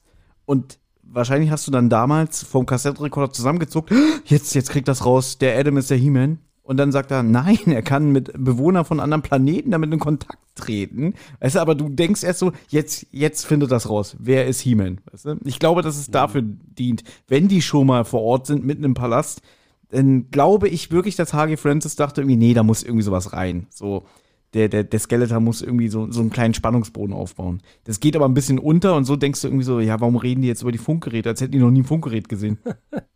Ja. Ja. Das kann tatsächlich die Motivation gewesen sein, oder es ist einfach Marlenes Funkgerät, die ab und zu mal ihre Mutter anrufen möchte auf der Erde. Das kann natürlich auch sein, dass das gar nicht Adams Funkgerät ist. Ja, aber also ich habe jetzt extra nochmal das Dialogbuch aufgemacht. Es ist ja auch nicht so, dass man dass das jetzt groß als Überraschungsmoment eingebracht wird, sondern Skeletor leicht belustigt. Ihr Schlangen könnt im Dunkeln ohnehin besser sehen als ich, obwohl ich sonst alles andere besser sehen kann als ihr. Mhm. Lacht nochmal Skeletor und dann sagt Evil-Lyn, seht doch mal, das muss ein Funkgerät sein, so eins habe ich noch nie gesehen. Also es kommt schon ein bisschen einfach so unmotiviert da ein Funkgerät rein in die Story. Also was ich noch dazu zu sagen kann, ist, dass die Jungs vom Himanischen Quartett natürlich auch diese Folge besprochen haben. Mhm. Sehr empfehlenswert natürlich an der Stelle wieder. Hier gibt da auch das Himanische Quartett ein und den Titel der Folge, also Die Pyramide der Unsterblichkeit, dann kommt ihr auch gleich dorthin. Über YouTube kann man das hören und ja, da, die haben ein bisschen mehr Hintergrundinfos, die kenne ich, muss ich gestehen, auch nicht, dass es dieses Funkgerät tatsächlich gibt und dass das schon irgendwie existiert in irgendeiner... Gehört ja, das zum Motu-Kanon oder wie? Ist das genau, so? Das okay.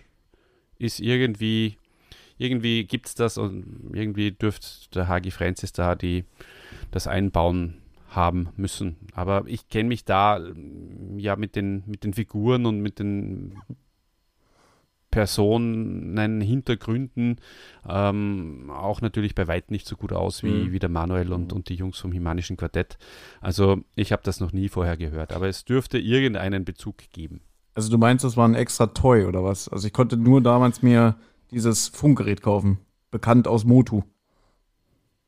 Ja, also vielleicht kann uns da der Manuel, der kommt ja auch wieder in 2 Folgen, glaube ich, bei uns vorbei, da nochmal. Also Manuel, wenn du das hörst, klär uns da bitte nochmal wegen diesem Funkgerät auf. Wir haben schlaflose Nächte. Ja, ich vor allem. Also ich kapiere das überhaupt nicht. Manuel, genau. Wenn du das hörst, schreib's uns bitte in die Kommentare, als Kommentar unter der Folge. Was hat es mit diesem Funkgerät auf sich? Gilt auch für alle anderen. Ja. Wenn es wer weiß, schreibt es uns und einfach auf YouTube am besten in die Kommentare.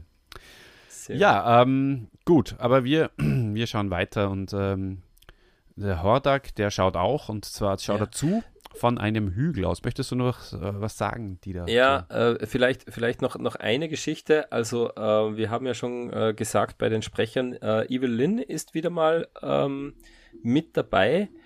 Eine Frage an euch zwei, vielleicht an dich, Thomas. Wie gefällt dir Evil-Lyn hier in der Rolle? Wie gefällt dir, wie es die Katja Brücker anlegt? Das Problem ist, sie hat ja nicht so viel zu tun. Also es ist schön, dass sie dabei ist und auch das auflockert. Aber auf der anderen Seite... Also aus heutiger Sicht muss man ja wieder sagen, irgendwie, sie hat ja keinen eigenen Charakter und weibliche Rolle geht unter oder so, was weiß ich.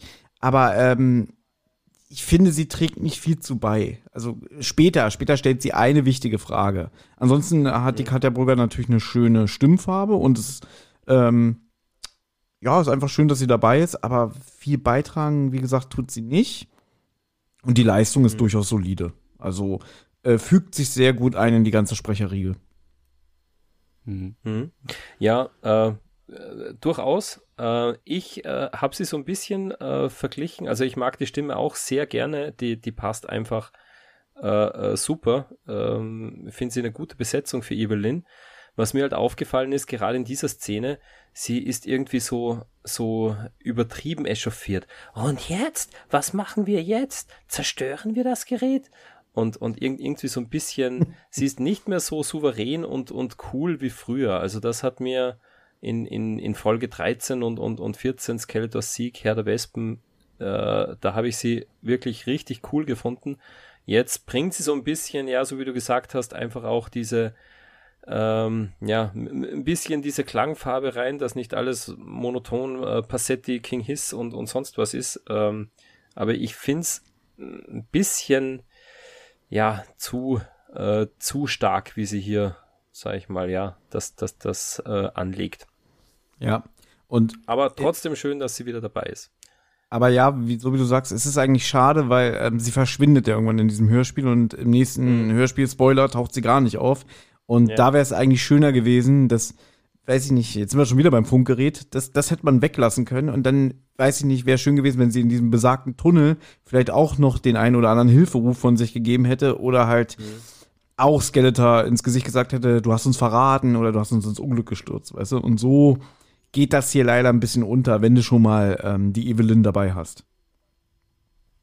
Ja. Definitiv, ja. Ich hätte noch eine Sache mir notiert, weil der King Hiss, der stellt hier schon die Frage, warum sich Prinz Adam nicht mit der Macht und den Geheimnissen von den Büchern, die in der ganzen Bibliothek da stehen, schon längst zunutze gemacht hat. Das ist eine wichtige Frage für den ganzen Plot. Also ihr merkt, ich gehe mal auf diesen Plot ein. Ja.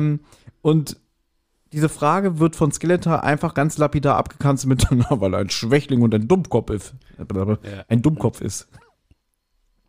Da hast du vollkommen recht, ja. Auch das eben eines von vielen Dingen, die zu Hetivari gehören, ja, hätte Fahrradkette. Und das nächste Szene ist ja wieder ein perfektes Beispiel dafür, ja. Hordak und der Mantisaur auf dem Hügel und Hordak will Adam und Teela entführen und später wieder freilassen. Ja, passt natürlich auch nicht. Also das alles in diesem Kontext, dass das alles ein Spiel ist und der größte Spaß des Jahres. Da in diesem kleinen Folgenkosmos, da passt das natürlich, aber es passt nicht zu den Charakteren im Allgemeinen. Und drei Sachen werfe ich in den Raum, Dieter, da gebe ich dir dann gleich das Wort. Also Mantisaur Sprecher, ja, da sagt es mal was dazu, zu diesem, was ich jetzt gesagt habe, mit dem Entführen und wieder freilassen und überhaupt Hordaks Hurricane-Arm. Geil, oder? Sehr geil. Vorher noch eine Anmerkung zu der ganzen Geschichte mit dem Plot. Also für mich passt das schon auch irgendwie. Die sind halt jetzt voll fokussiert, die wollen das, was sie als das wichtigste Geheimnis von Eternia erachten, ja, nämlich das Geheimnis der Unsterblichkeit, darauf fokussieren sie sich und alles andere ist ihnen jetzt mal egal, ja, die können natürlich Teela gefangen nehmen, die hätten die Königin auch aus dem, und den König aus dem Palast rauben können, aber da muss man sich auch drum kümmern, da muss man vielleicht wieder zurück nach Snake Mountain, muss die einsperren oder sonst was, ist ihnen alles egal, sie wollen nur das Buch und sie wollen möglichst schnell, unsterblich werden. Das passt ein bisschen, also für mich passt das schon zu diesem, ich sag mal, zu dieser einfachen Denke von Skeletor, Hordak und wie sie allen heißen. Ich folge blind das, was mir den größtmöglichen Vorteil verspricht. Okay, genau. Multitaskfähig. Ja. Gut, gebe ich dir recht, weil ich hatte mir auch nochmal notiert, wenn die jetzt dieses Ablenkungsmanöver machen, was hindert die denn daran, einfach den unbewaffneten Adam und die unbewaffnete Teela einfach mal die Kehle durchzuschneiden? Aber du hast recht, die sind nur auf die Unsterblichkeit fokussiert. Mhm. Ja, gebe ich dir recht. Also dann höre ich jetzt mal auf zu stänkern. Ja, außerdem ist da ein ganzer Stuhl dazwischen, mit dem Teela sich ja gegen die Schwertschläge von Hordak verteidigt. Das muss man ja. Der ist wahrscheinlich nicht so leicht klein zu kriegen. Und sie muss auch kräftig sein, Teela, weil dass der Hurricane den Stuhl nicht weggeblasen hat, auch nicht schlecht, aber ja. Ja, sagt noch mal ein bisschen was zum Mantisaur. Mantisaur, ich soll über Mantisaur sprechen. Was willst du von mir hören? Na, großartig, oder? Also ich habe richtig, richtig lachen müssen. Meine Lieblingszeilen, Mantisaur, die Wachen, sie sind aufmerksam geworden. und für mich wirklich die allerbeste Line in dieser Folge. Ah, du willst Prinz Adam angreifen? bekomm's gar nicht so raus, das aber das ist ja wohl unglaublich, oder? Also da habe ich wirklich, wirklich, wirklich sehr, sehr lachen müssen, wie ich das wieder gehört habe. Ist was zum Lachen, auf jeden Fall. Schon auch wieder natürlich verglichen mit den alten Geschichten und so, halt schon sehr ins Lächerliche gezogen, das Ganze. Aber ja. Ja, aber die ganze Folge ist so. Also da das ist Arschewurst, ja. Da muss man sich bei dieser Folge wirklich drauf einlassen. Also ist tatsächlich so. Jawohl, na gut, dann würde ich sagen, gehen wir wieder zurück in die Bibliothek und auch ganz witzig, da hört man, obwohl sie ja diese schwere Tür aufgemacht haben, im Hintergrund dann die Kampfgeräusche noch. Also ist mir halt aufgefallen, das ist ganz witzig, in einem geschlossenen Raum, dass das noch so deutlich zu hören ist. Und dann kommt wieder Evil-Lyn, über die wir ja vorher schon viel geredet haben, ins Spiel, denn sie zweifelt. Und das finde ich wiederum wichtig für den Plot, lieber Thomas, lieber Dieter. Mhm. Denn das muss schon auch mal aufs Tableau gebracht werden. Ja? Skeletor kann man nicht blind vertrauen. Und dass das Evil-Lyn hier macht, finde ich gut. Und sie fragt halt nochmal nach. Du, Skeletor, wie schaut's denn aus? Eine kurze Frage. Werden wir dann auch unsterblich werden oder nur du? Sagst du dann auch dafür, dass wir alle unsterblich werden? Und Skeletor, ja, sagt, ja, passt. Gut, dass du fragst. Das ist nämlich auch mhm. Diese Frage gefällt mir. Ich mag, dass du so offen bist, sagt er. Das muss geklärt werden. Aber natürlich, Unsterblichkeit für alle. Einer für alle für Skeli. Der hat wahrscheinlich so ein Wochenendseminar gemacht, irgendwie. Besser mit meinen Angestellten umgehen, weißt du? Also nicht einfach gleich alles abkanzeln, sondern einfach auch irgendwie auf die Bedürfnisse eingehen und nicht kritisieren, so wie es halt heutzutage angewendet wird. Aber ja, er hat ja schon öfter bewiesen, wenn er mal die Macht hat, dann ist ihm alles scheißegal. Weißt du? Also ist ja, glaube ich, die letzte Folge auch wieder das beste Beispiel. In dem Moment, wenn er auf dem Thron sitzt, dann lässt er ja auch den He-Man leben. Also ich an seiner Stelle, also als die Ausgeburt des Bösen. Ich würde sagen, so, und jetzt bringt er mir mal schön hier den He-Man aufs Schafott und ich gucke schön genüsslich zu, wie die Guillotine runtergeht, weißt du? So, das ist dem ja alles egal, weißt du? Also spricht sie natürlich aus Erfahrung einen guten Punkt an. Und zuerst noch ordentlich an den Pranger stellen. Mhm. Ne, ja, eben nicht, Olli, das ist ja der Fehler von allen James-Bond-Bösewichten, oder? Dass sie vorher immer noch ihn verhöhnen und ihn zuerst mal gefangen halten, ja. Nein, ich sehe es so wie Thomas, ich würde auch sagen, jetzt bringt mir mal He-Man, aber bringt ihn mir gleich in 4 Teile, ja. Genau. Ja, genau. Ja, also vielleicht bevor wir noch weiter eingehen auf diese tolle Szene, ja, wo sie doch ein bisschen zweifeln an Skeletor. Olli, mein Nostalgie-Moment, der war, nachdem sich der Hurricane von Hurricane Hordak seinem Arm gelegt hat, war das Summen und Brummen der Bienen, wie sie dann weiterkämpfen und man im Hintergrund einfach diese Bienen und Wespen summen hört. Da hab ich mich zurückerinnert, eben an den Kampf am Wespenfelsen. Wie gesagt, bin ich ein paar Mal getriggert worden durch Evil-Lyn, durch das Summen der Bienen. Auch eine ganz, ganz wundervolle Folge, die Folge 14, Herr der Wespen. Vielleicht fangen wir dann einfach nochmal von vorne an, wenn wir hier fertig sind. Dann sind wir haben wir schon wieder alles vergessen. Ja, genau. Ja, genau. Mit Video dann vielleicht sogar, liebe Leute. Schauen wir mal, was wir machen. Ja, ihr wollt den He-Man in 4 Teilen, das ist sehr blutig. Jetzt geht es auf dem Hügel weiter oder wieder zurück zum Hügel. Hügel der blutigen Stiefel fast vielleicht. Danke, Thomas. Ich hab's verstanden. Ja.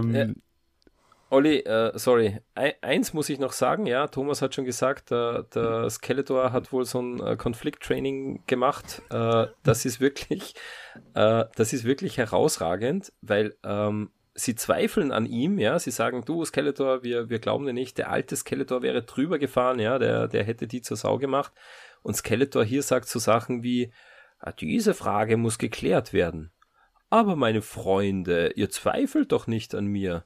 Und das muss man sich wirklich auf der Zunge zergehen lassen, wir werden eine verschworene Gemeinschaft von Freunden sein. Also, dass ich diesen Satz von Peter Passetti als Skeletor einmal höre, hätte ich vor dieser Folge auch nicht geglaubt. Also, wann hat er jemals einen seiner Schergen, also, oh, du mein Freund, so bezeichnet? Unglaublich, oder? Also...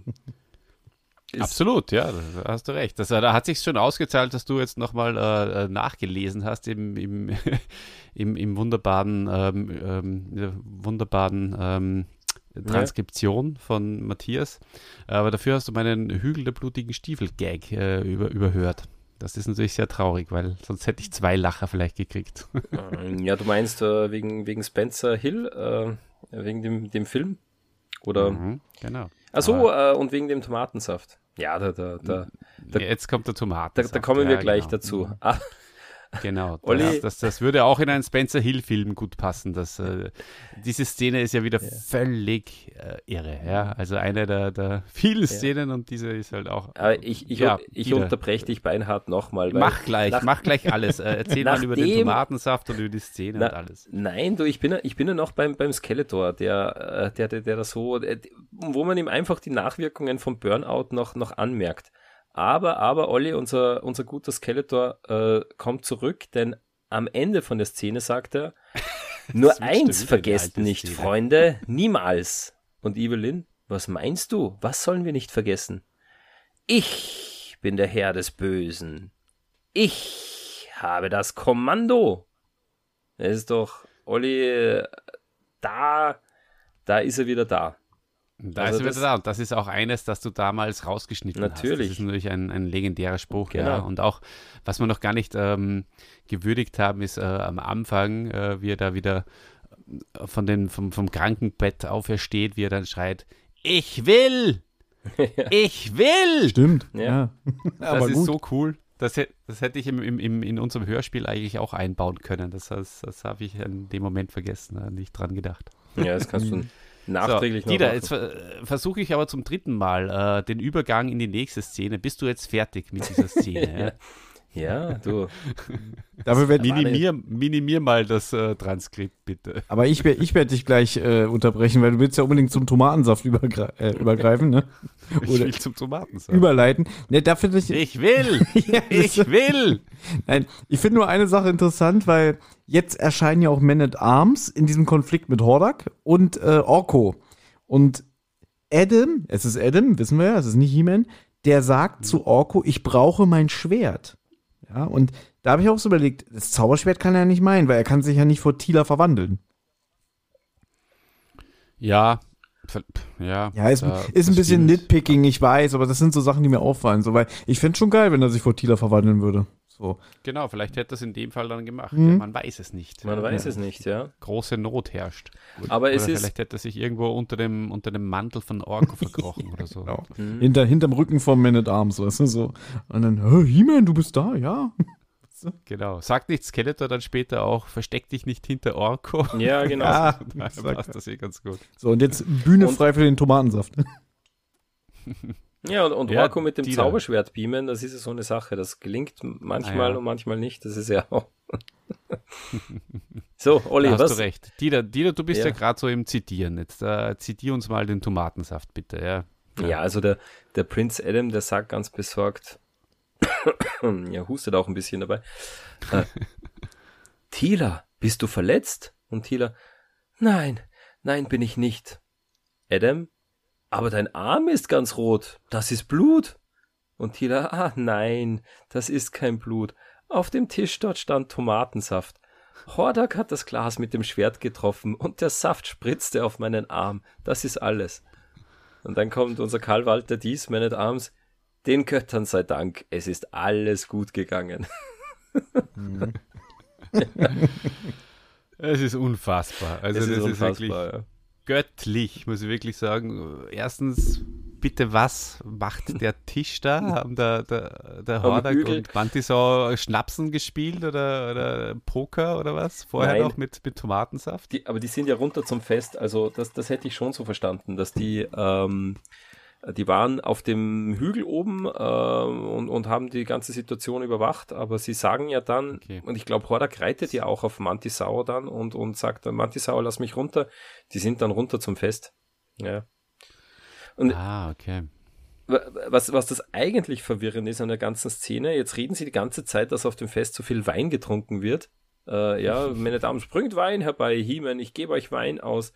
Und dann den Tisch, den Hordak kaputt schlägt, da trinken die Leute Tomatensaft. Also das ist ja nicht zu glauben eigentlich. Stimmt, da hätten sie eigentlich auch Wein nehmen können. Statt, also ja, Genau, da hast du recht, ja.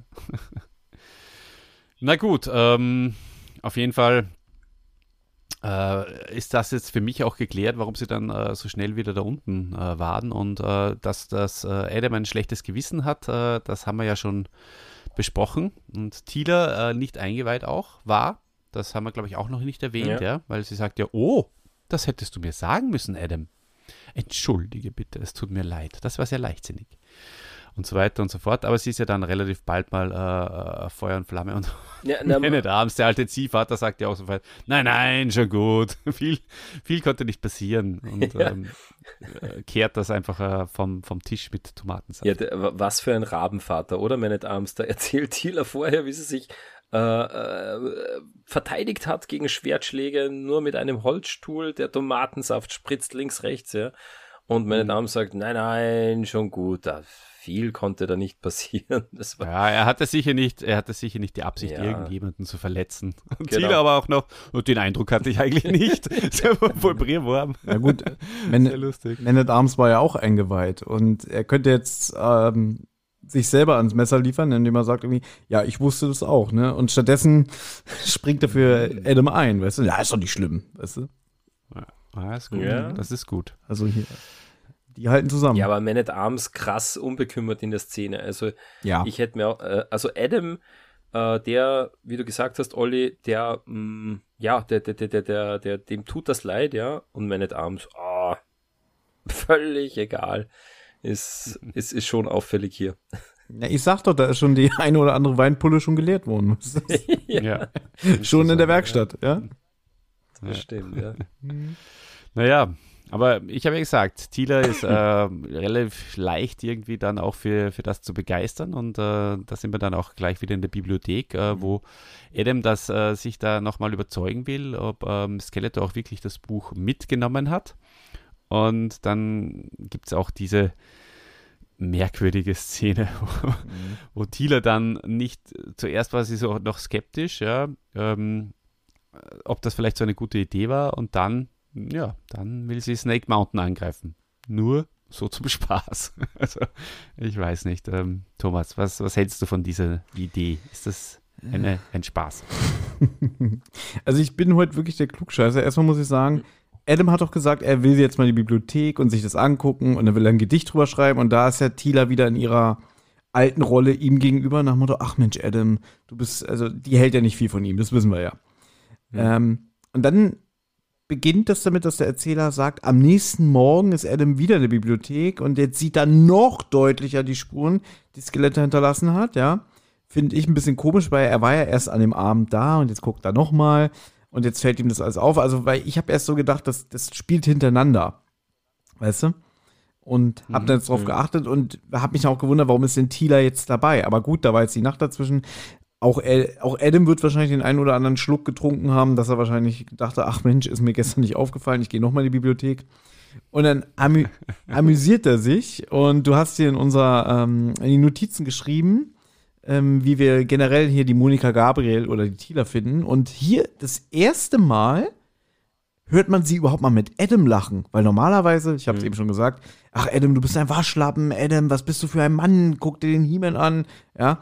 Und hält ihm immer Standpauken, aber jetzt sind die so mal auf einer Ebene, auf Augenhöhe. Und das fand ich mal angenehm, dass die mal zusammen lachen oder dass sie sagt, tolle Idee, über die Idee mit dem Scheinangriff. Ja, da habe ich auch wieder eine Meinung zu. Weil, warte mal kurz, Thomas, ja? da sage ich auch noch was dazu. Okay. Weil das ist mir eben auch aufgefallen, dass sie hier interagieren, ja, Und das hat mich einerseits, so wie du es richtig gesagt hast, jetzt auch irgendwie, habe ich angenehm und schön auch gefunden, mal Abwechslung, dass sie so gut auf Adam zu sprechen ist und mit ihm zusammenarbeitet. Aber andererseits hat es mich auch schon wieder genervt, weil sie ständig so zustimmt und und so dazwischen wieder lacht. Aber es ist irgendwie eine eigene... Also so in der Art findet man das eigentlich kaum vor. Sie lacht und zustimmt ihm ins Wort teilweise. Also, dass sie sozusagen schon beginnt mit ihrer Line, während der andere noch gar nicht fertig ist, das passiert ganz selten hier in den Hörspielen und das ist richtig auffällig und da hatte ich so unterschiedliche Gefühle, die da, ist dir das auch, hast du das auch bemerkt? Ja, aber mich hat es kurioserweise nicht gestört, ja, also okay, es ist halt wie bei den Sitcoms, einfach nochmal so positiv verstärken, ja, Adam lacht, Teela lacht mit und hahaha und hihihi, ja, also es, ich finde die Szene insgesamt ein bisschen lang und ich glaube, sie sagen in der Folge auch 4 oder 5 Mal, ein Märchenbuch und dass das alles nur ein Märchen ist. Das ist sehr übertrieben. Und da kommt jetzt wieder der Satz, ja, es ist ein Kinderhörspiel, also dafür... Es wird aber sehr stark aufs Auge gedrückt, das ist schon ein bisschen too much, ja. Ja, klar. Auch. Aber vielleicht muss man es wirklich ein paar Mal wiederholen, damit dann dann, wenn man es schon zum 5. Mal gehört hat, ja, die glauben, das ist alles nur ein Märchen, dass dann der Cliffhanger so richtig hart reinfährt, wenn es dann die Pyramide wirklich gibt. Also für mich gehört das auch noch dazu, einfach die Story so hinzuarbeiten, dass es wirklich auf den Spannungsbogen zum Schluss sich darauf zuspitzt. Ich weise jetzt noch kurz auf ein Zitat hin, Thomas, bevor du das, was du vorher sagen wolltest, ausführen darfst. Und zwar sehr, sehr lustig von Teela. Adam sagt ja, Skeletor bildet sich ein, dass er mit Hilfe des Buches unsterblich werden kann.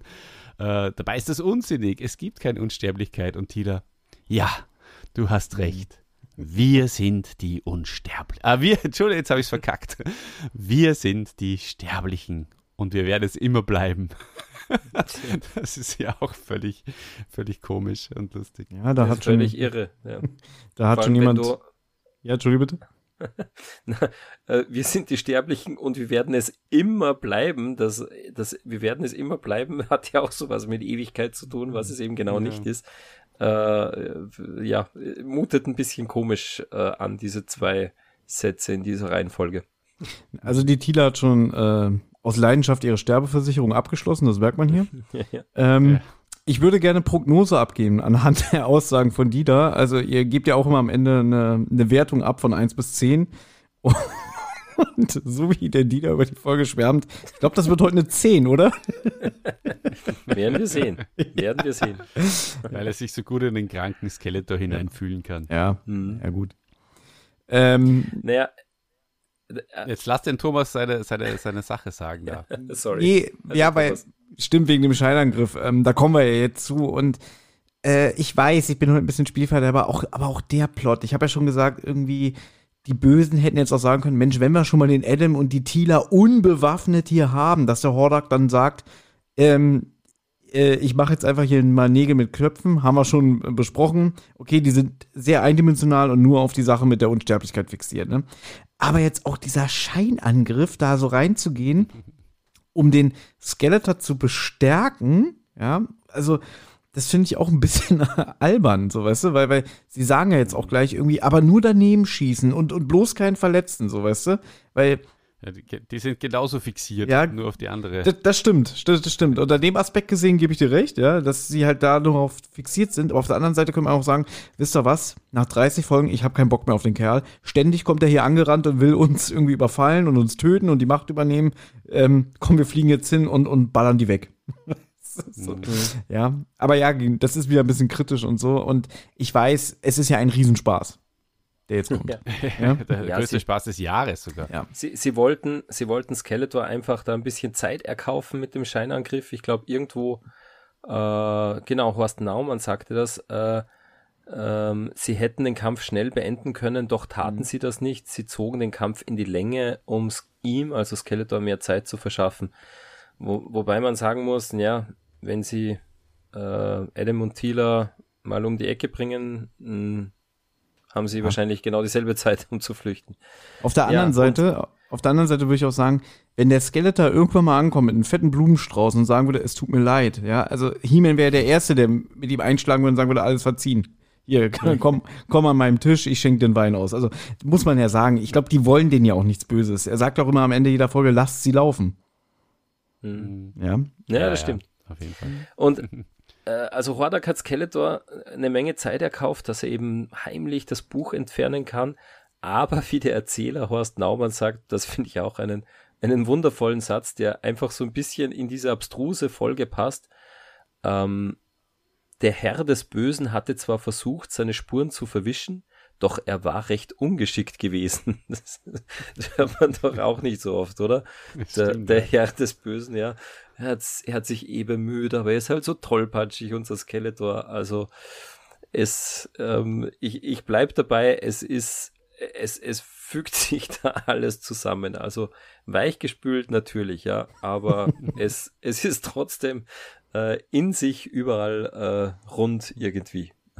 Ja, da hast du ganz recht, ja. Und Horst Naumann erwähnt auch Fisto, ist auch dabei beim Scheinangriff. Das hat mich irgendwie gefreut. Gute alte Fisto. Mhm. Hat ja, soweit ich mich erinnere, und wird auch nicht jemals eine Sprechrolle haben, oder? Fisto hört man nie. Oder Teela, oder erinnere ich mich da falsch? Nein, ich kann mich an keine Sprechrolle erinnern. Ja, genau. Nein, Fisto, ja, schade irgendwie. Wäre sicher schade, dass der keine Sprechrolle hat, der gute alte Fisto. Hm. Der hätte auch Multibot 1 wahrscheinlich ganz gut zum Fisto gepasst. Ja, so zum Beispiel. Alter Veteran. Ganz genau, ja.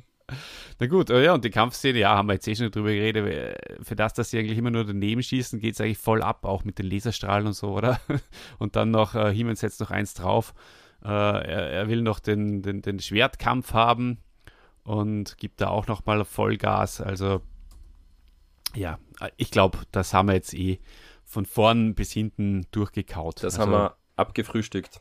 Genau. Orko ist mir in dieser Szene auch aufgefallen, der ist jetzt auch in seinem Element, der will jetzt auch richtig mitmachen. Also über Orko haben wir noch nicht gesprochen, aber der kurz ist schon auch am Markt. Ja, ist auch einer, der in dieser Folge halt permanent irgendwie das, die komischen Elemente verstärkt, indem er halt die ganze Zeit nur Schabernack treibt. Und er macht auch hier so einen wieder mal einen Zauber, zaubert ein bisschen Wind, der eher wieder mehr störend ist. Und wie gesagt, diese schöne Szene. Nebencharakter dabei noch, ja. wo Skeletor sagt, He-Man, versteck dich nicht hinter Orko, von dem will ich nichts. Genau. Das war ja auch gut. Ja, witzigerweise sehr lange Nebencharakter, auch wenn er dann am Ende natürlich da beim Multibot wieder wichtig zaubert und vor allem dann auch in der nächsten Folge wieder ganz, ganz wichtig wird. Genau. Ja. Thomas, hast du noch was zu der Szene oder gehen wir wieder nach Snake Mountain? Wir können gerne nach Snake Mountain. Okay. Ja, also ich habe mir da überlegt, prinzipiell auch nochmal, ja, warum ist Adam eigentlich so überzeugt davon, dass das ein Märchenbuch ist? Es klingt doch innerhalb dieses Kosmoses ja auch plausibel, oder? Da sind wir jetzt eben beim Hammertor, silberne Schlange, Hand des Siegers, ja, das steht da drinnen in dem Buch, ja, und das sind genau so Dinge, die vorher schon 30 Folgen lang eine Rolle gespielt haben, genauso wie ein Zepter der Macht oder ein Ring der Macht, ja, es gibt Artefakte und die haben Macht, die strahlen was aus, genauso wie diese Pyramide Unsterblichkeit verleiht, also so weit hergeholt ist es jetzt auch wieder nicht, Habt ihr diesen Gedanken auch gehabt, Thomas? Ja, natürlich, weil du sagst ja schon so schön, das ist ja eine Welt, in der jede Folge irgendwas Mystisches oder Kraftvolles eine Rolle spielt. Und ja, da könnte man jetzt auch nur wieder mutmaßen, vielleicht hat ja, weiß ich nicht, der König oder die Königin dem Adam als Kind aus diesem Buch vorgelesen, dass es für ihn einfach nur, ja, so ein Kinderbuch ist, ne? Also, das ist ja diese, wie er immer sagt, diese Arroganz des Machtschädels, der ja einfach sagt, ja, so ein Schmarrn, weißt du, also, das ist ein Kinderbuch und der Skeletor, der ist so blöd, der wird sich bestimmt darauf einlassen, wird sich unsterblich blamieren. Da fand ich Hordak übrigens schön, der regt sich nämlich darüber auf, dass die Masters sie um die Unsterblichkeit betrügen wollten, ja. Also, vorher hieß es noch, Adam ist ein Schwächling und ein Dummkopf, ne. Und der nutzt halt das Geheimnis der Pyramide der Unsterblichkeit nicht für sich. Also ist Hordak jetzt sauer, dass sie zu dumm sind, diese Macht für sich zu nutzen. und das Buch lieber in der Bibliothek lagern. So, das fand ich irgendwie ganz amüsant, weil Hordak ja wirklich richtig pissig ist. Ja, und ja, vor allem, wer sagt, ob nicht die Verteidiger Eternias schon in der Pyramide waren und vielleicht die Unsterblichkeit schon erlangt haben. Also auch das hätte Hordak mal ausprobieren können. Schauen wir mal nach, ob Teela unsterblich ist. Stimmt. Da sind wir beim Tomatensaft, ja. Genau, ja. Ja, okay. Tatsache. Du, aber Olli, vielleicht kennen wir einfach die Vorgeschichte vom Zepter der unendlichen Macht nicht. Vielleicht hat er auch, da geht es ja auch, Hordak sagt ja einfach am Anfang auch, Grotte der schwarzen Sonne, das ist doch nur ein Mythos, das ist doch irgendeine Fabel. Vielleicht hat da Merman ein Gerücht in die Welt gestreut oder irgendwer anderer. Ist auch nach hinten losgegangen. Recht, ja. Wir wissen so vieles nicht. Ja, ja, ganz leider, genau. Leider. Auf jeden Fall, ja. Aber die Evils, die begeben sich jetzt zur Pyramide, die in den Mystic Mountains ist. Trotzdem gibt es im Hintergrund Dschungelgeräusche. Ja. Und in der Pyramide gibt es dann auch zirpende Grillen. Auch ganz, ganz interessant. Aber ja. Gut, ja. Und warum muss alles immer in den Mystic Mountains sein? Also gerade eine Pyramide der Unsterblichkeit, die hätte doch in die Ebene der Ewigkeit oder in die Wüste der Zeit gepasst. Findest du nicht auch, Olli? Ja, absolut. Das stimmt. Hätte dann auch zum Cover gepasst. Aber ja.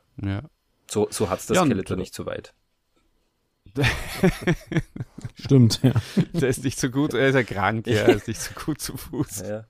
Na gut, aber wenn du es gerade sagst, Dieter, es ist ja eh minimalistisch gehalten, denn da wird ja von dieser silbernen Schlange gesprochen, die ja nur ein Bach ist. Also ich hätte eigentlich so einen reißenden Fluss erwartet, der sich da durch den Dschungel seinen Lauf bahnt, weißt du, aber ist halt so ein kleines Bächlein, fand ich ganz niedlich. Ja, ist idyllisch da in der Nähe von Snake Mountain. Er hätte mal den Chrissy oder einladen sollen. Also, guck mal, einmal eine tolle Szene mit Teela und Adam, ja, also wo sie sich mal mögen, ne? Und jetzt idyllischer Bach. Ja, das stimmt, das wäre die perfekte Folge gewesen, ja. Klar. Ich sehe ihn richtig seine Füße da in diesem Bach reinhalten und, genau. Und vielleicht ein Gedicht über ein Gedicht sinnieren. Und ein Pfeifchen schnitzen. So. Ja. Na gut, wir kommen dann zum Ende quasi, ja. Jetzt kommt halt ein ganz cooler Dialog zwischen He-Man und Orko, wo sie über das Universum sinnieren, ja, und über mehrere Universen. Das habe ich eigentlich ganz cool gefunden. Und über die Kommunikation.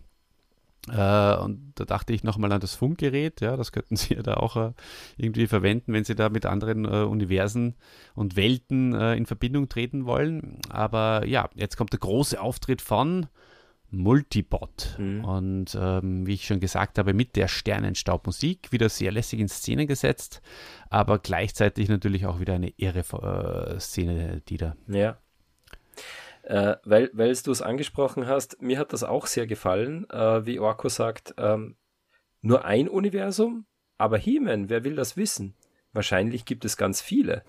Das Universum, in dem wir leben, eins von gestern, eins von morgen, eins, in dem die Dämonen leben. Dir fehlt nur die Fantasie. Also im Endeffekt, wir hatten das aber auch alles, oder? Am Todestor sozusagen, genau, ja, die Zeitreise. Referenzen eigentlich, ja. Sind so ein bisschen Referenzen. Das Universum, in dem die Dämonen leben, da ist mir sofort wieder der Schwarzfeld-Modulator eingefallen, ganz der das, genau. Das Tor zur Welt, zur Gegenwelt Anti-Eternia aufmacht. Also auch das wirklich... wirklich gut gelungen, so nebenbei eingestreut, passt für mich viel besser als wie das Funkgerät, weil da habe ich mir wirklich auch was drunter vorstellen können, ja. Ja. Genau. Ganz genau. Ja, und zum Multibot, was sagst du zu dem Auftritt und zu der Origin quasi, der Hörspiel-Origin und natürlich auch zu dem Fehler, dass er ja eigentlich schon vorgekommen ist? Da lasse ich zuerst mal Thomas was dazu sagen zum Auftritt vom Multibot. Ja, der ist sehr atmosphärisch umgesetzt, würde ich sagen. So mit dieser Musik natürlich und mit diesem Stampfen. Also das Stampfen finde ich sehr gut. Und wie sie dann alle Angst haben und was ist das für ein Wesen. Aber ihr sagt schon, der kam ja schon in Folge 29 vor, wenn ich mich jetzt nicht irre. Da wird aber nur erwähnt. Und er hat ja jetzt Wir haben es jetzt schon öfter gesagt, das ist ja hier ein Zweiteiler. Und das hier ist die erste von 2 Original Stories. Also das ist ein bisschen schade, wenn man die Folge danach kennt. Denn hier wird ja jetzt gesagt, Orko zaubert und plötzlich kommt der Multibot aus einem anderen Universum. Und dann wird ja erzählt, irgendwie, ja, unsere Welt ist am Sterben. Und hier der Sascha Dräger Multibot sagt ja dann, ich bin dafür verantwortlich, dass wir jetzt in diesem Universum sind. Und sie wundern sich ja auch über diese Nachricht, diesen Brief, den sie in der Hand haben. Also ja, atmosphärisch fand ich sehr, sehr gut umgesetzt. Aber im Prinzip dienen sie ja nur, damit jetzt He-Man die Nachricht kriegt. Mhm. Ja. Das ist richtig, ja. Da finde ich dann, in der nächsten Folge ist irgendwie dann doch stimmiger, wie der Multibot auftaucht. Deswegen, ich wusste das auch gar nicht, weil ich habe ja zuerst die Folge hier nach, die habe ich zuerst gehört und wusste auch nicht wirklich, dass das ein Zweiteiler ist, sondern ich dachte einfach, da nehme ich jetzt schon was vorweg für mein Fazit. Ich finde nämlich, dass die nächste Folge sehr gut funktioniert ohne die hier. Dass man einfach gesagt wird, ja, He-Man hat sich ein Späßchen erlaubt und hat ihm dieses Buch zukommen lassen und so fing die Folge an. Deswegen wusste ich gar nicht, dass es ein Zweiteiler ist. Mhm. Und deswegen hat dann der Multibot natürlich in der nächsten Folge für mich so ein bisschen mehr Impact gehabt als hier. Mhm. Mhm. Ja, finde ich sehr interessant, was du da sagst, ja. Ja, durchaus, ja. Was mir beim Multibot noch aufgefallen ist, also wir kennen das ja, Eternia ist so eine hybride Welt. Es gibt sehr viel Magie und es gibt auch Hightech. Ja? Also wir haben jetzt hier ein Wesen, das ist ein Hightech-Roboter, wird ja auch gesagt.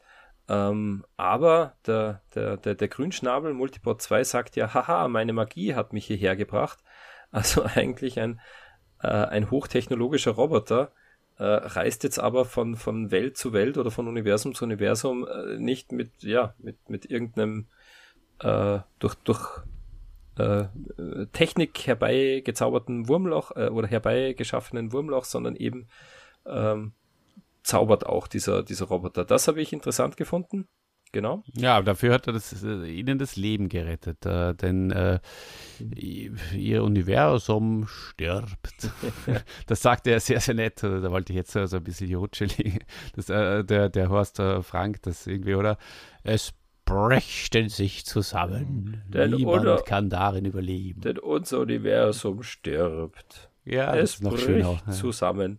Und Olli, weißt du, was mir da eingefahren ist? Also wie gesagt, die Folge hat für mich einiges getriggert in meinem Gehirn. Jetzt kommt da so ein von der Stimme her eher älterer daher, der auch noch einen Jüngeren dabei hat, den Grünschnabel nennt und dann von seiner Welt, die irgendwie sich verändert. Ich habe da sofort an die Karl-May-Hörspiele gedacht. Ja? Also das ist so ein alter Indianerhäuptling, der sagt, ja, mein grüner Junge, der kennt sich ja noch nicht so aus. Und dann, Olli, halt dich fest, der Grünschnabel Multibot 1, wie er davon rennt, sagt er nämlich auch noch, aus dem Weg, ihr Blassgesichter. Also das ist wirklich, wirklich irre, ja. Also ich habe dann ganz kurz einen Flash gehabt und habe da so 2 Indianer gesehen als in dem Multibot. Okay, ja. Genau. Ja, Thomas, bist du schon mit deiner Multibot-Ausführung fertig oder hast du da noch was zu sagen zum Multibot 1 und 2? Ich muss mal wieder klugscheißern. Ich glaube nämlich, wir haben so einen Running Gag bei uns in die Zentrale. Wir haben irgendwann das Wort Gebissstimme erfunden.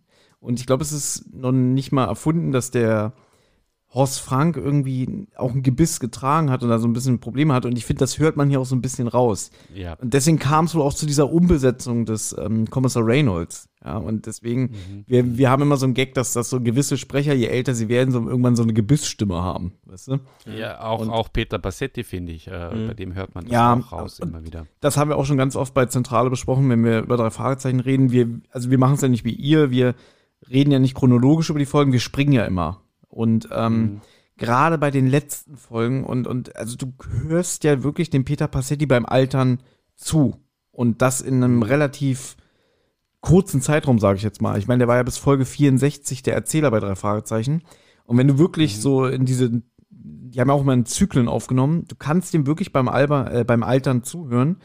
Und beim Albern auch. Beim Albern auch, genau. Und ich meine wirklich, ich weiß noch, wie ich das erste Mal gecheckt habe, dass der Peter Passetti der Skeletor ist. Da habe ich auch erst gedacht, was ist denn jetzt los? Alfred Hitchcock als Passetti. Aus heutiger Sicht sage ich, das war ein Geniestreich, dass sie das gemacht haben. Ja. Aber ich weiche vom Thema ab. Also Multibot, ja, hat hier noch, ich habe mir jetzt auch Bilder angeguckt, wie das Vieh überhaupt aussieht, weil ich hatte es ganz anders in meiner Vorstellungskraft. Also im Prinzip ist er wirklich so sechsbeiniges Wesen mit zwei Oberkörpern. Ja, gewöhnungsbedürftig und schade, dass es hier so kurz ist, finde ich. Ja, ist halt nur der erste Auftritt. Und wie gesagt, du hast schon angesprochen, Thomas, er wird ja namentlich schon in der Folge Das ewige Feuer erwähnt. Da wird gesagt, da ist er einer der Kämpfer der wilden Horde. Der ist dem Multibot ja auch zuzuordnen in der Toyline. Aber ja, hier, wie du auch gesagt hast, der Auftritt war super, gute Soundeffekte, ist sehr atmosphärisch und ein bisschen verloren wird man als Hörer zurückgelassen, wenn dann Thiel einfach sagt, oh, lasst ihn mal zu Skeletor laufen, da gehört er sicher hin. Ist auch wieder sowas. Ja, da ist sie sehr entspannt. Sehr, sehr entspannt und wo man sich auch denken könnte, jetzt rational gedacht, nehmen wir ihn doch lieber jetzt gleich gefangen, bevor er dann mit Skeletor und seiner gesamten Truppe gegen uns kämpft. Aber ja. Naja. Es gibt jetzt noch zwei Szenen, die fasse ich jetzt mal ein bisschen zusammen, weil wir ja schon relativ lange auch analysieren das und weil das Ende ja offen ist. Ja? Also das ist zum einen die sehr spannende Szene, finde ich, bei der Pyramide, wo dann Skeletor und Hordak und King Hiss vor allem die Sprechrollen haben und dann hier endlich ankommen. Und dann nochmal die Szene in Castle Grayskull, wo He-Man und Teela dann nochmal sich mit der Zauberin kurz schließen. Teela, erzähl uns nochmal ein bisschen deine was hast du dir da so noch aufgeschrieben und was hast du da noch für Bemerkungen zu diesen zwei Szenen? Naja, also zu der Szene in der Pyramide, was mir da aufgefallen ist halt einfach eine gute Atmosphäre oder eine gute Stimmung zwischen Hordak und Skeletor.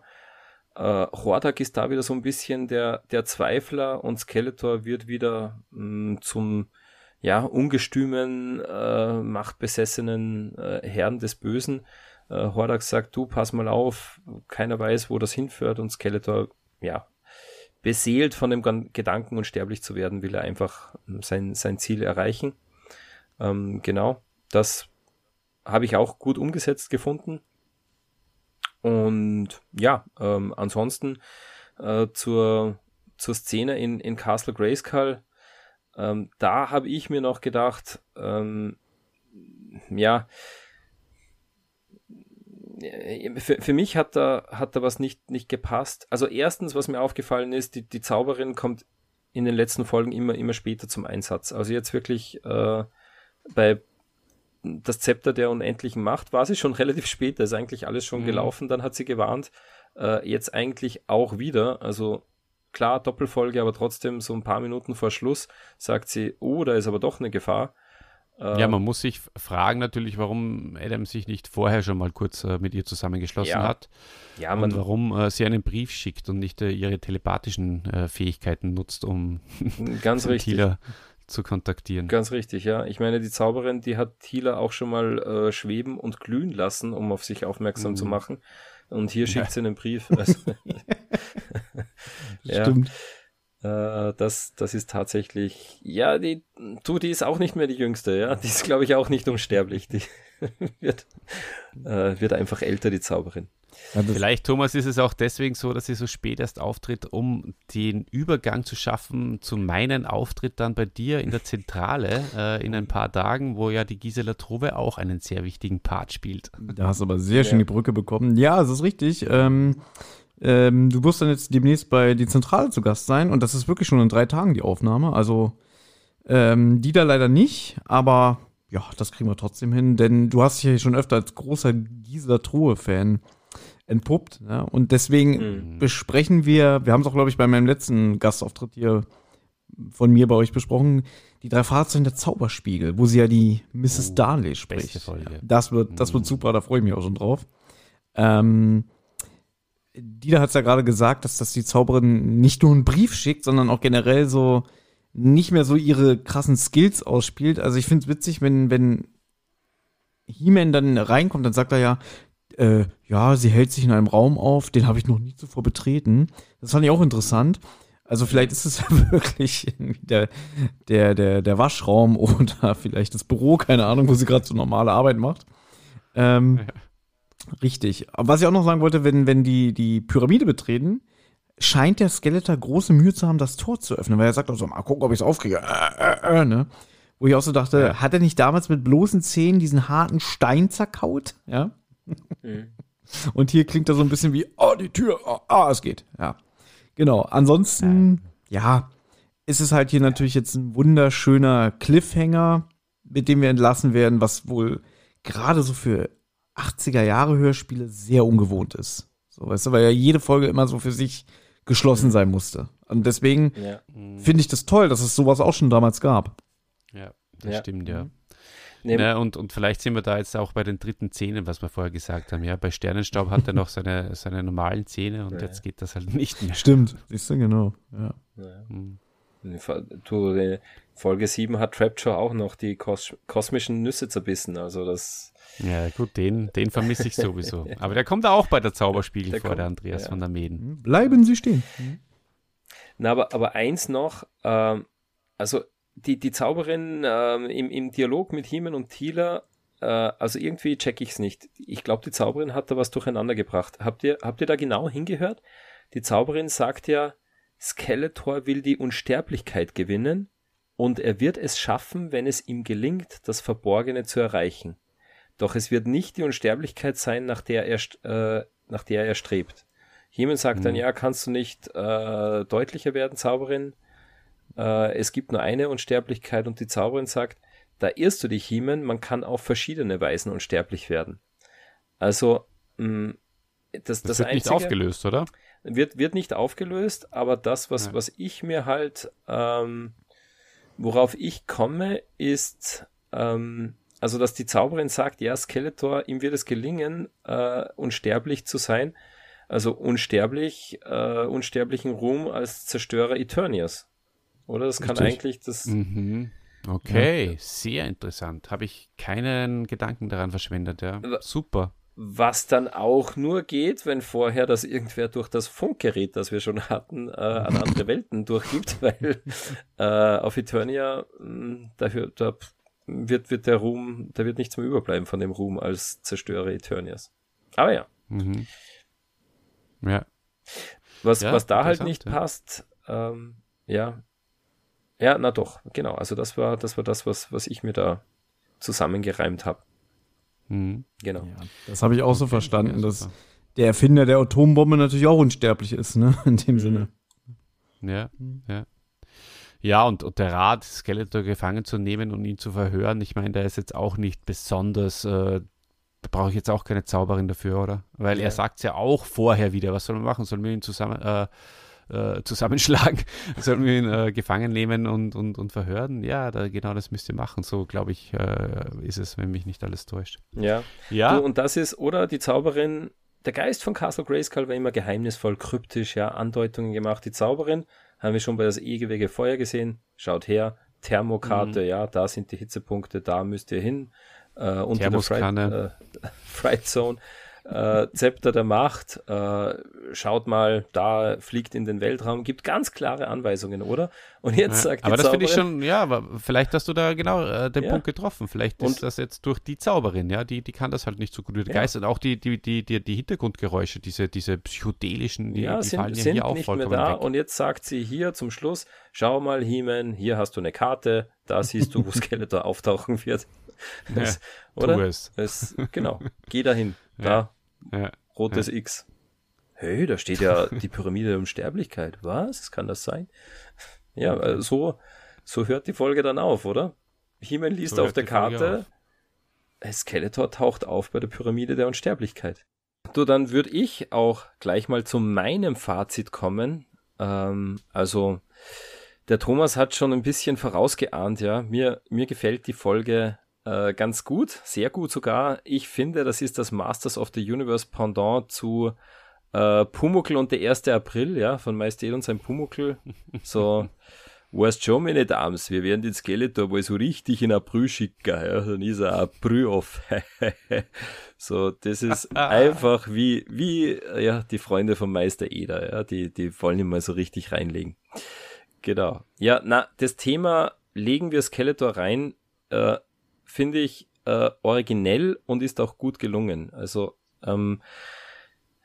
wir haben es schon besprochen, in der Folge ist alles ein bisschen anders, alles wird sehr vermenschlicht, alles wird sehr real angreifbar, ja, der Brief der Zauberin, die Zauberin gibt eine Karte, das Artefakt ist ein stinknormales Buch und so weiter, und ja, und ich finde, dass nicht nur Skeletor vermenschlicht wird, sondern auch unsere Helden, auch sie sind normale Leute, ja, die wollen mal ein bisschen Gaude haben, nicht immer nur bierernst für die Rettung Eternias kämpfen, sondern man sieht ja, die wollen auch mal sich einen Spaß erlauben. Genau, ja. Und ich finde, es ist rund, ja, es ist was ganz anderes, aber für mich ist die Story gut umgesetzt und es passt für mich zusammen.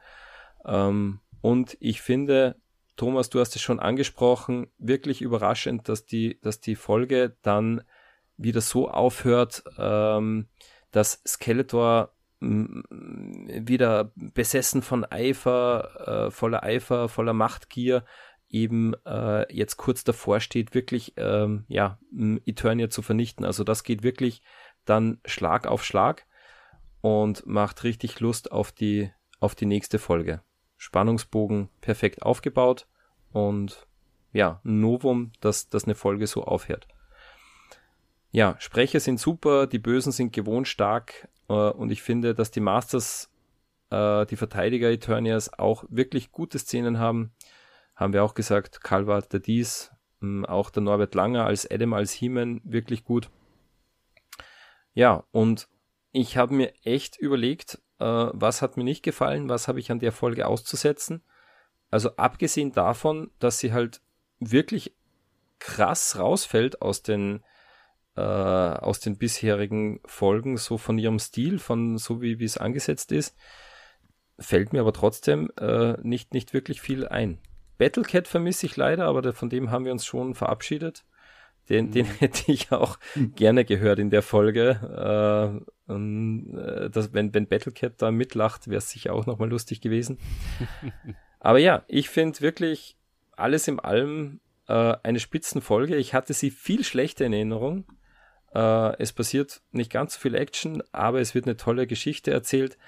Außerdem bin ich zugedröhnt mit Medikamenten und wahrscheinlich darum gebe ich der Folge einen 9 von 10 Punkten.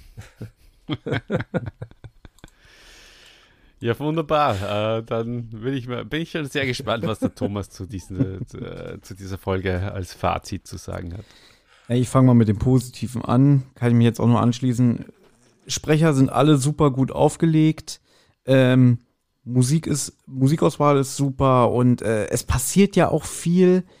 Ansonsten habt ihr schon von mir gehört, den Plot finde ich eigentlich sehr schwach und ein bisschen auch so, ja, da hätte man vielleicht noch ein oder das andere Mal das überarbeiten können. Und ansonsten ist es halt wirklich für mich ein sehr langer Prolog für die Folge danach. Deswegen, ich habe es ja schon gesagt, die Folge danach funktioniert eigentlich auch für sich. Du brauchst dieses Ganze, was wir hier haben, brauchst du eigentlich gar nicht, um die nächste Folge zu verstehen. Aber trotzdem mal für so eine Folge zwischendurch und klar, auch wieder aus dem Aspekt gesehen, man will hier auch die Figuren, es ist ja am Ende einfach ein reines Werbehörspiel gewesen, ne? Will man auch ein paar Figuren am Ende präsentieren, die verkauft werden sollten. Ja. Aber, also ich sag mal so. Und die Chatslets. Genau. Ich sag mal so, als neutrale Person würde ich die Folge als sehr schwach bezeichnen, da würde ich wahrscheinlich nur auf 4 von 10 gehen. Aber ich sag mal so Skeletor und die Bande des Schreckens, die sind ja wirklich gut drauf. Und ich würde mich natürlich noch mehr freuen, wenn da so die Urbesetzung dabei wäre, wie ein Trapjaw oder ein Beastman mit den bekannten Sprechern. Ich glaube, dann würde die Folge sogar noch mehr rausreißen, bin ich ganz ehrlich, weil ich kenne eigentlich auch mehr nur so das erste Drittel mit den etablierten Figuren. Ja, aber dass man hier, dass es ja eine Spielzeugline ist und so, das habt ihr auch schon öfter hier erzählt. Deswegen würde ich mich sogar eine 6, 6,5 würde ich geben. So, ja. Deswegen. Ja. Man kann es durchaus hören, aber im Endeffekt finde ich die Folge danach stärker. Ja. Mir ist es so gegangen wie so oft. Beim ersten Mal bin ich fast aus allen Wolken gefallen und habe mir gedacht, was soll das? Was höre ich da? Das ist ja alles völlig irre, ja. Und je öfter ich die Folge gehört habe oder auch Teile davon, desto besser hat sie mir gefallen. Und das geht mir eigentlich immer wieder so, je mehr ich in die Tiefe gehe, desto mehr schätze ich die Folgen dann auch immer und desto mehr kann ich mir rausholen, desto mehr wertschätze ich das, die Leistung, vor allem natürlich auch von den Sprechern, desto mehr fällt mir auf, wie ihr schon gesagt habt, was die für einen Spaß vielleicht auch gehabt haben und so. Also das ist auch in dieser Folge. Sie hat ein absolutes Alleinstellungsmerkmal, Dieter, das hast du auch schon gesagt. Sie fällt raus und ist auch was ganz Besonderes. Entweder man liebt diese Folge oder man hasst diese Folge. Das hört man auch, wenn man sich so ein bisschen durchs Internet klickt. Und ja, vom Plot her brauche ich jetzt nicht mehr viel dazu sagen. Wir haben ja schon alles herausanalysiert. Evil-Lyn, dass sie einfach weg ist, finde ich schade. Was wir noch nicht erwähnt haben, ist, dass es keine einzige Verwandlungsszene gibt, die er sozusagen selbst durchführt, der Norbert Langer. Also es wird nur darüber geredet oder er ist schon He-Man und spricht die Zauberformel, beziehungsweise da beim Tor von Castle Grayskull das eröffnet. Aber es gibt keine Verwandlungsszene und ich glaube, es gibt auch in Zukunft keine mehr. Das ist das nächste, nämlich mit Battlecat, das, glaube ich, wegfällt. Aber werden wir vielleicht noch genauer drauf schauen. Alles in allem ist es für mich eine 7 von 10. Genau. Ja, wunderbar. Da sind wir, ja gut, auch nicht so weit auseinander. Also 6, 7 und 9. Insgesamt doch eine gut bewertete Folge von uns dreien zumindest. Ja, sehr gut. Ja, so ist das. Ja, und lieber Thomas, ich denke, wir müssen uns jetzt auch gar nicht lange verabschieden von dir, denn nach diesem langen Prolog für die nächste Folge werden wir uns ja bald wieder hören. Da freue ich mich schon sehr darauf. Das hat heute Spaß gemacht und das wird auch bei der nächsten Folge wieder Spaß machen. Thomas, ich möchte dir aber eine Frage stellen. Normalerweise stelle ich Olli immer eine Frage zum Schluss, aber diesmal... Thomas, möchte ich dich fragen, wenn es nun nicht nur ein Universum geben würde, sondern mehrere, ja? Du hast es gehört, ein Universum, in dem wir leben, eins von gestern, eins von morgen, eins, in dem die Dämonen leben. Ja, jetzt frage ich mich, wie wäre denn da die Physik in so einer Konstellation? Wäre das A, eine klassische vierdimensionale Raumzeit nach Einstein? Wäre das B, eine mehrdimensionale Raumzeit? Wäre es C, eine universale Ebene der Ewigkeit? Oder D, wäre einfach alles nur ein einziger eisiger Hyperraum? Ich hoffe, du hast in der Schule das ist auch aufgepasst. Irre, das war's zur Folge, das ist auch irre. Ja. Also für jemanden, der letztens Dr. Strange in The Multiverse of Madness gesehen hat und festgestellt hat, so viel Multiversum ist es gar nicht, würde ich eigentlich zu C tendieren, aber ich glaube, D klingt noch attraktiver, deswegen entscheide ich mich für Antwort D. Und die Antwort ist richtig, das ist doch alles ein einzig, völlig vereister Hyperraum, der manchmal auch so ein bisschen auftaut. Da freuen wir uns schon drauf. Wunderbar. Dann bleibt mir nur zu sagen, war mir wieder ein Fest mit euch, wieder hier als Gast zu sein, mit euch ein bisschen abzunörden, ein bisschen über den Hörspieltellerrand wieder hinauszuschauen. Und ich freue mich sehr auf den nächsten Besuch bei euch. Und der ist ja dann noch bald, wie du schon gesagt hast, Dieter. Und deswegen verabschiede ich mich natürlich auch von den lieben HörerInnen von diesem Podcast. Hört doch mal rein bei Die tosende Hollywood-Schaukel oder bei Die Zentrale. Und wenn ihr nicht genug habt, dann auch mal gerne bei Rotz und Wasser. Ansonsten bedanke ich mich fürs Zuhören und ja, verabschiede mich für heute. Macht's gut. Vielen Dank, Thomas, sage ich natürlich auch. Bis bald. Wir hören uns in ein paar Tagen und nehmen zusammen das Review von Der Zauberspiegel auf. Da bin ich wirklich schon heiß drauf. Hört euch das auch an, wenn ihr meine Stimme vermisst bis zum nächsten Machtschädel. Oder natürlich auch könnt ihr mich immer bei die rechte und die linke Hand des Podcasts hören. Und ich wollte noch sagen, es würde mich natürlich auch interessieren, was ihr für Punkte vergebt. Das könnt ihr natürlich auch gern für die anderen Folgen, die wir besprochen haben, machen. Schreibt uns doch einmal eure Wertung. Wie viele Punkte von 10 würdet ihr dieser Folge geben? Schreibt das in die Kommentare. Wie viele Punkte gebt ihr uns bei Spotify? Das sind eher Sterne. Und ja, folgt uns auf YouTube und Instagram und Facebook und natürlich auch dem Thomas bei seinen Projekten. So, Dieter, und jetzt bist du nochmal an der Reihe. Jetzt, da Olli und Thomas analysieren die 3-Fragezeichen-Folge Der Zauberspiegel. Das wird ein Fest für mich. Da lehne ich mich zurück und kann mir das ganz genüsslich anhören. Da freue ich mich richtig drauf. Und wie gesagt, liebe Hörerschaft, wir hören uns wieder. Ja, verpasst nicht die nächste Folge. Da geht's wirklich rund bei der Meisterzauberer. Genau.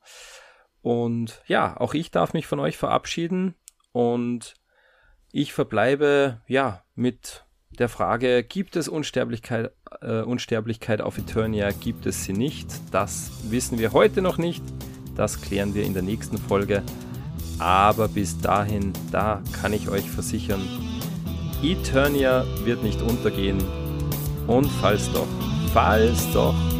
dann erfährt ihr es hier bei He-Mans Machtschädel.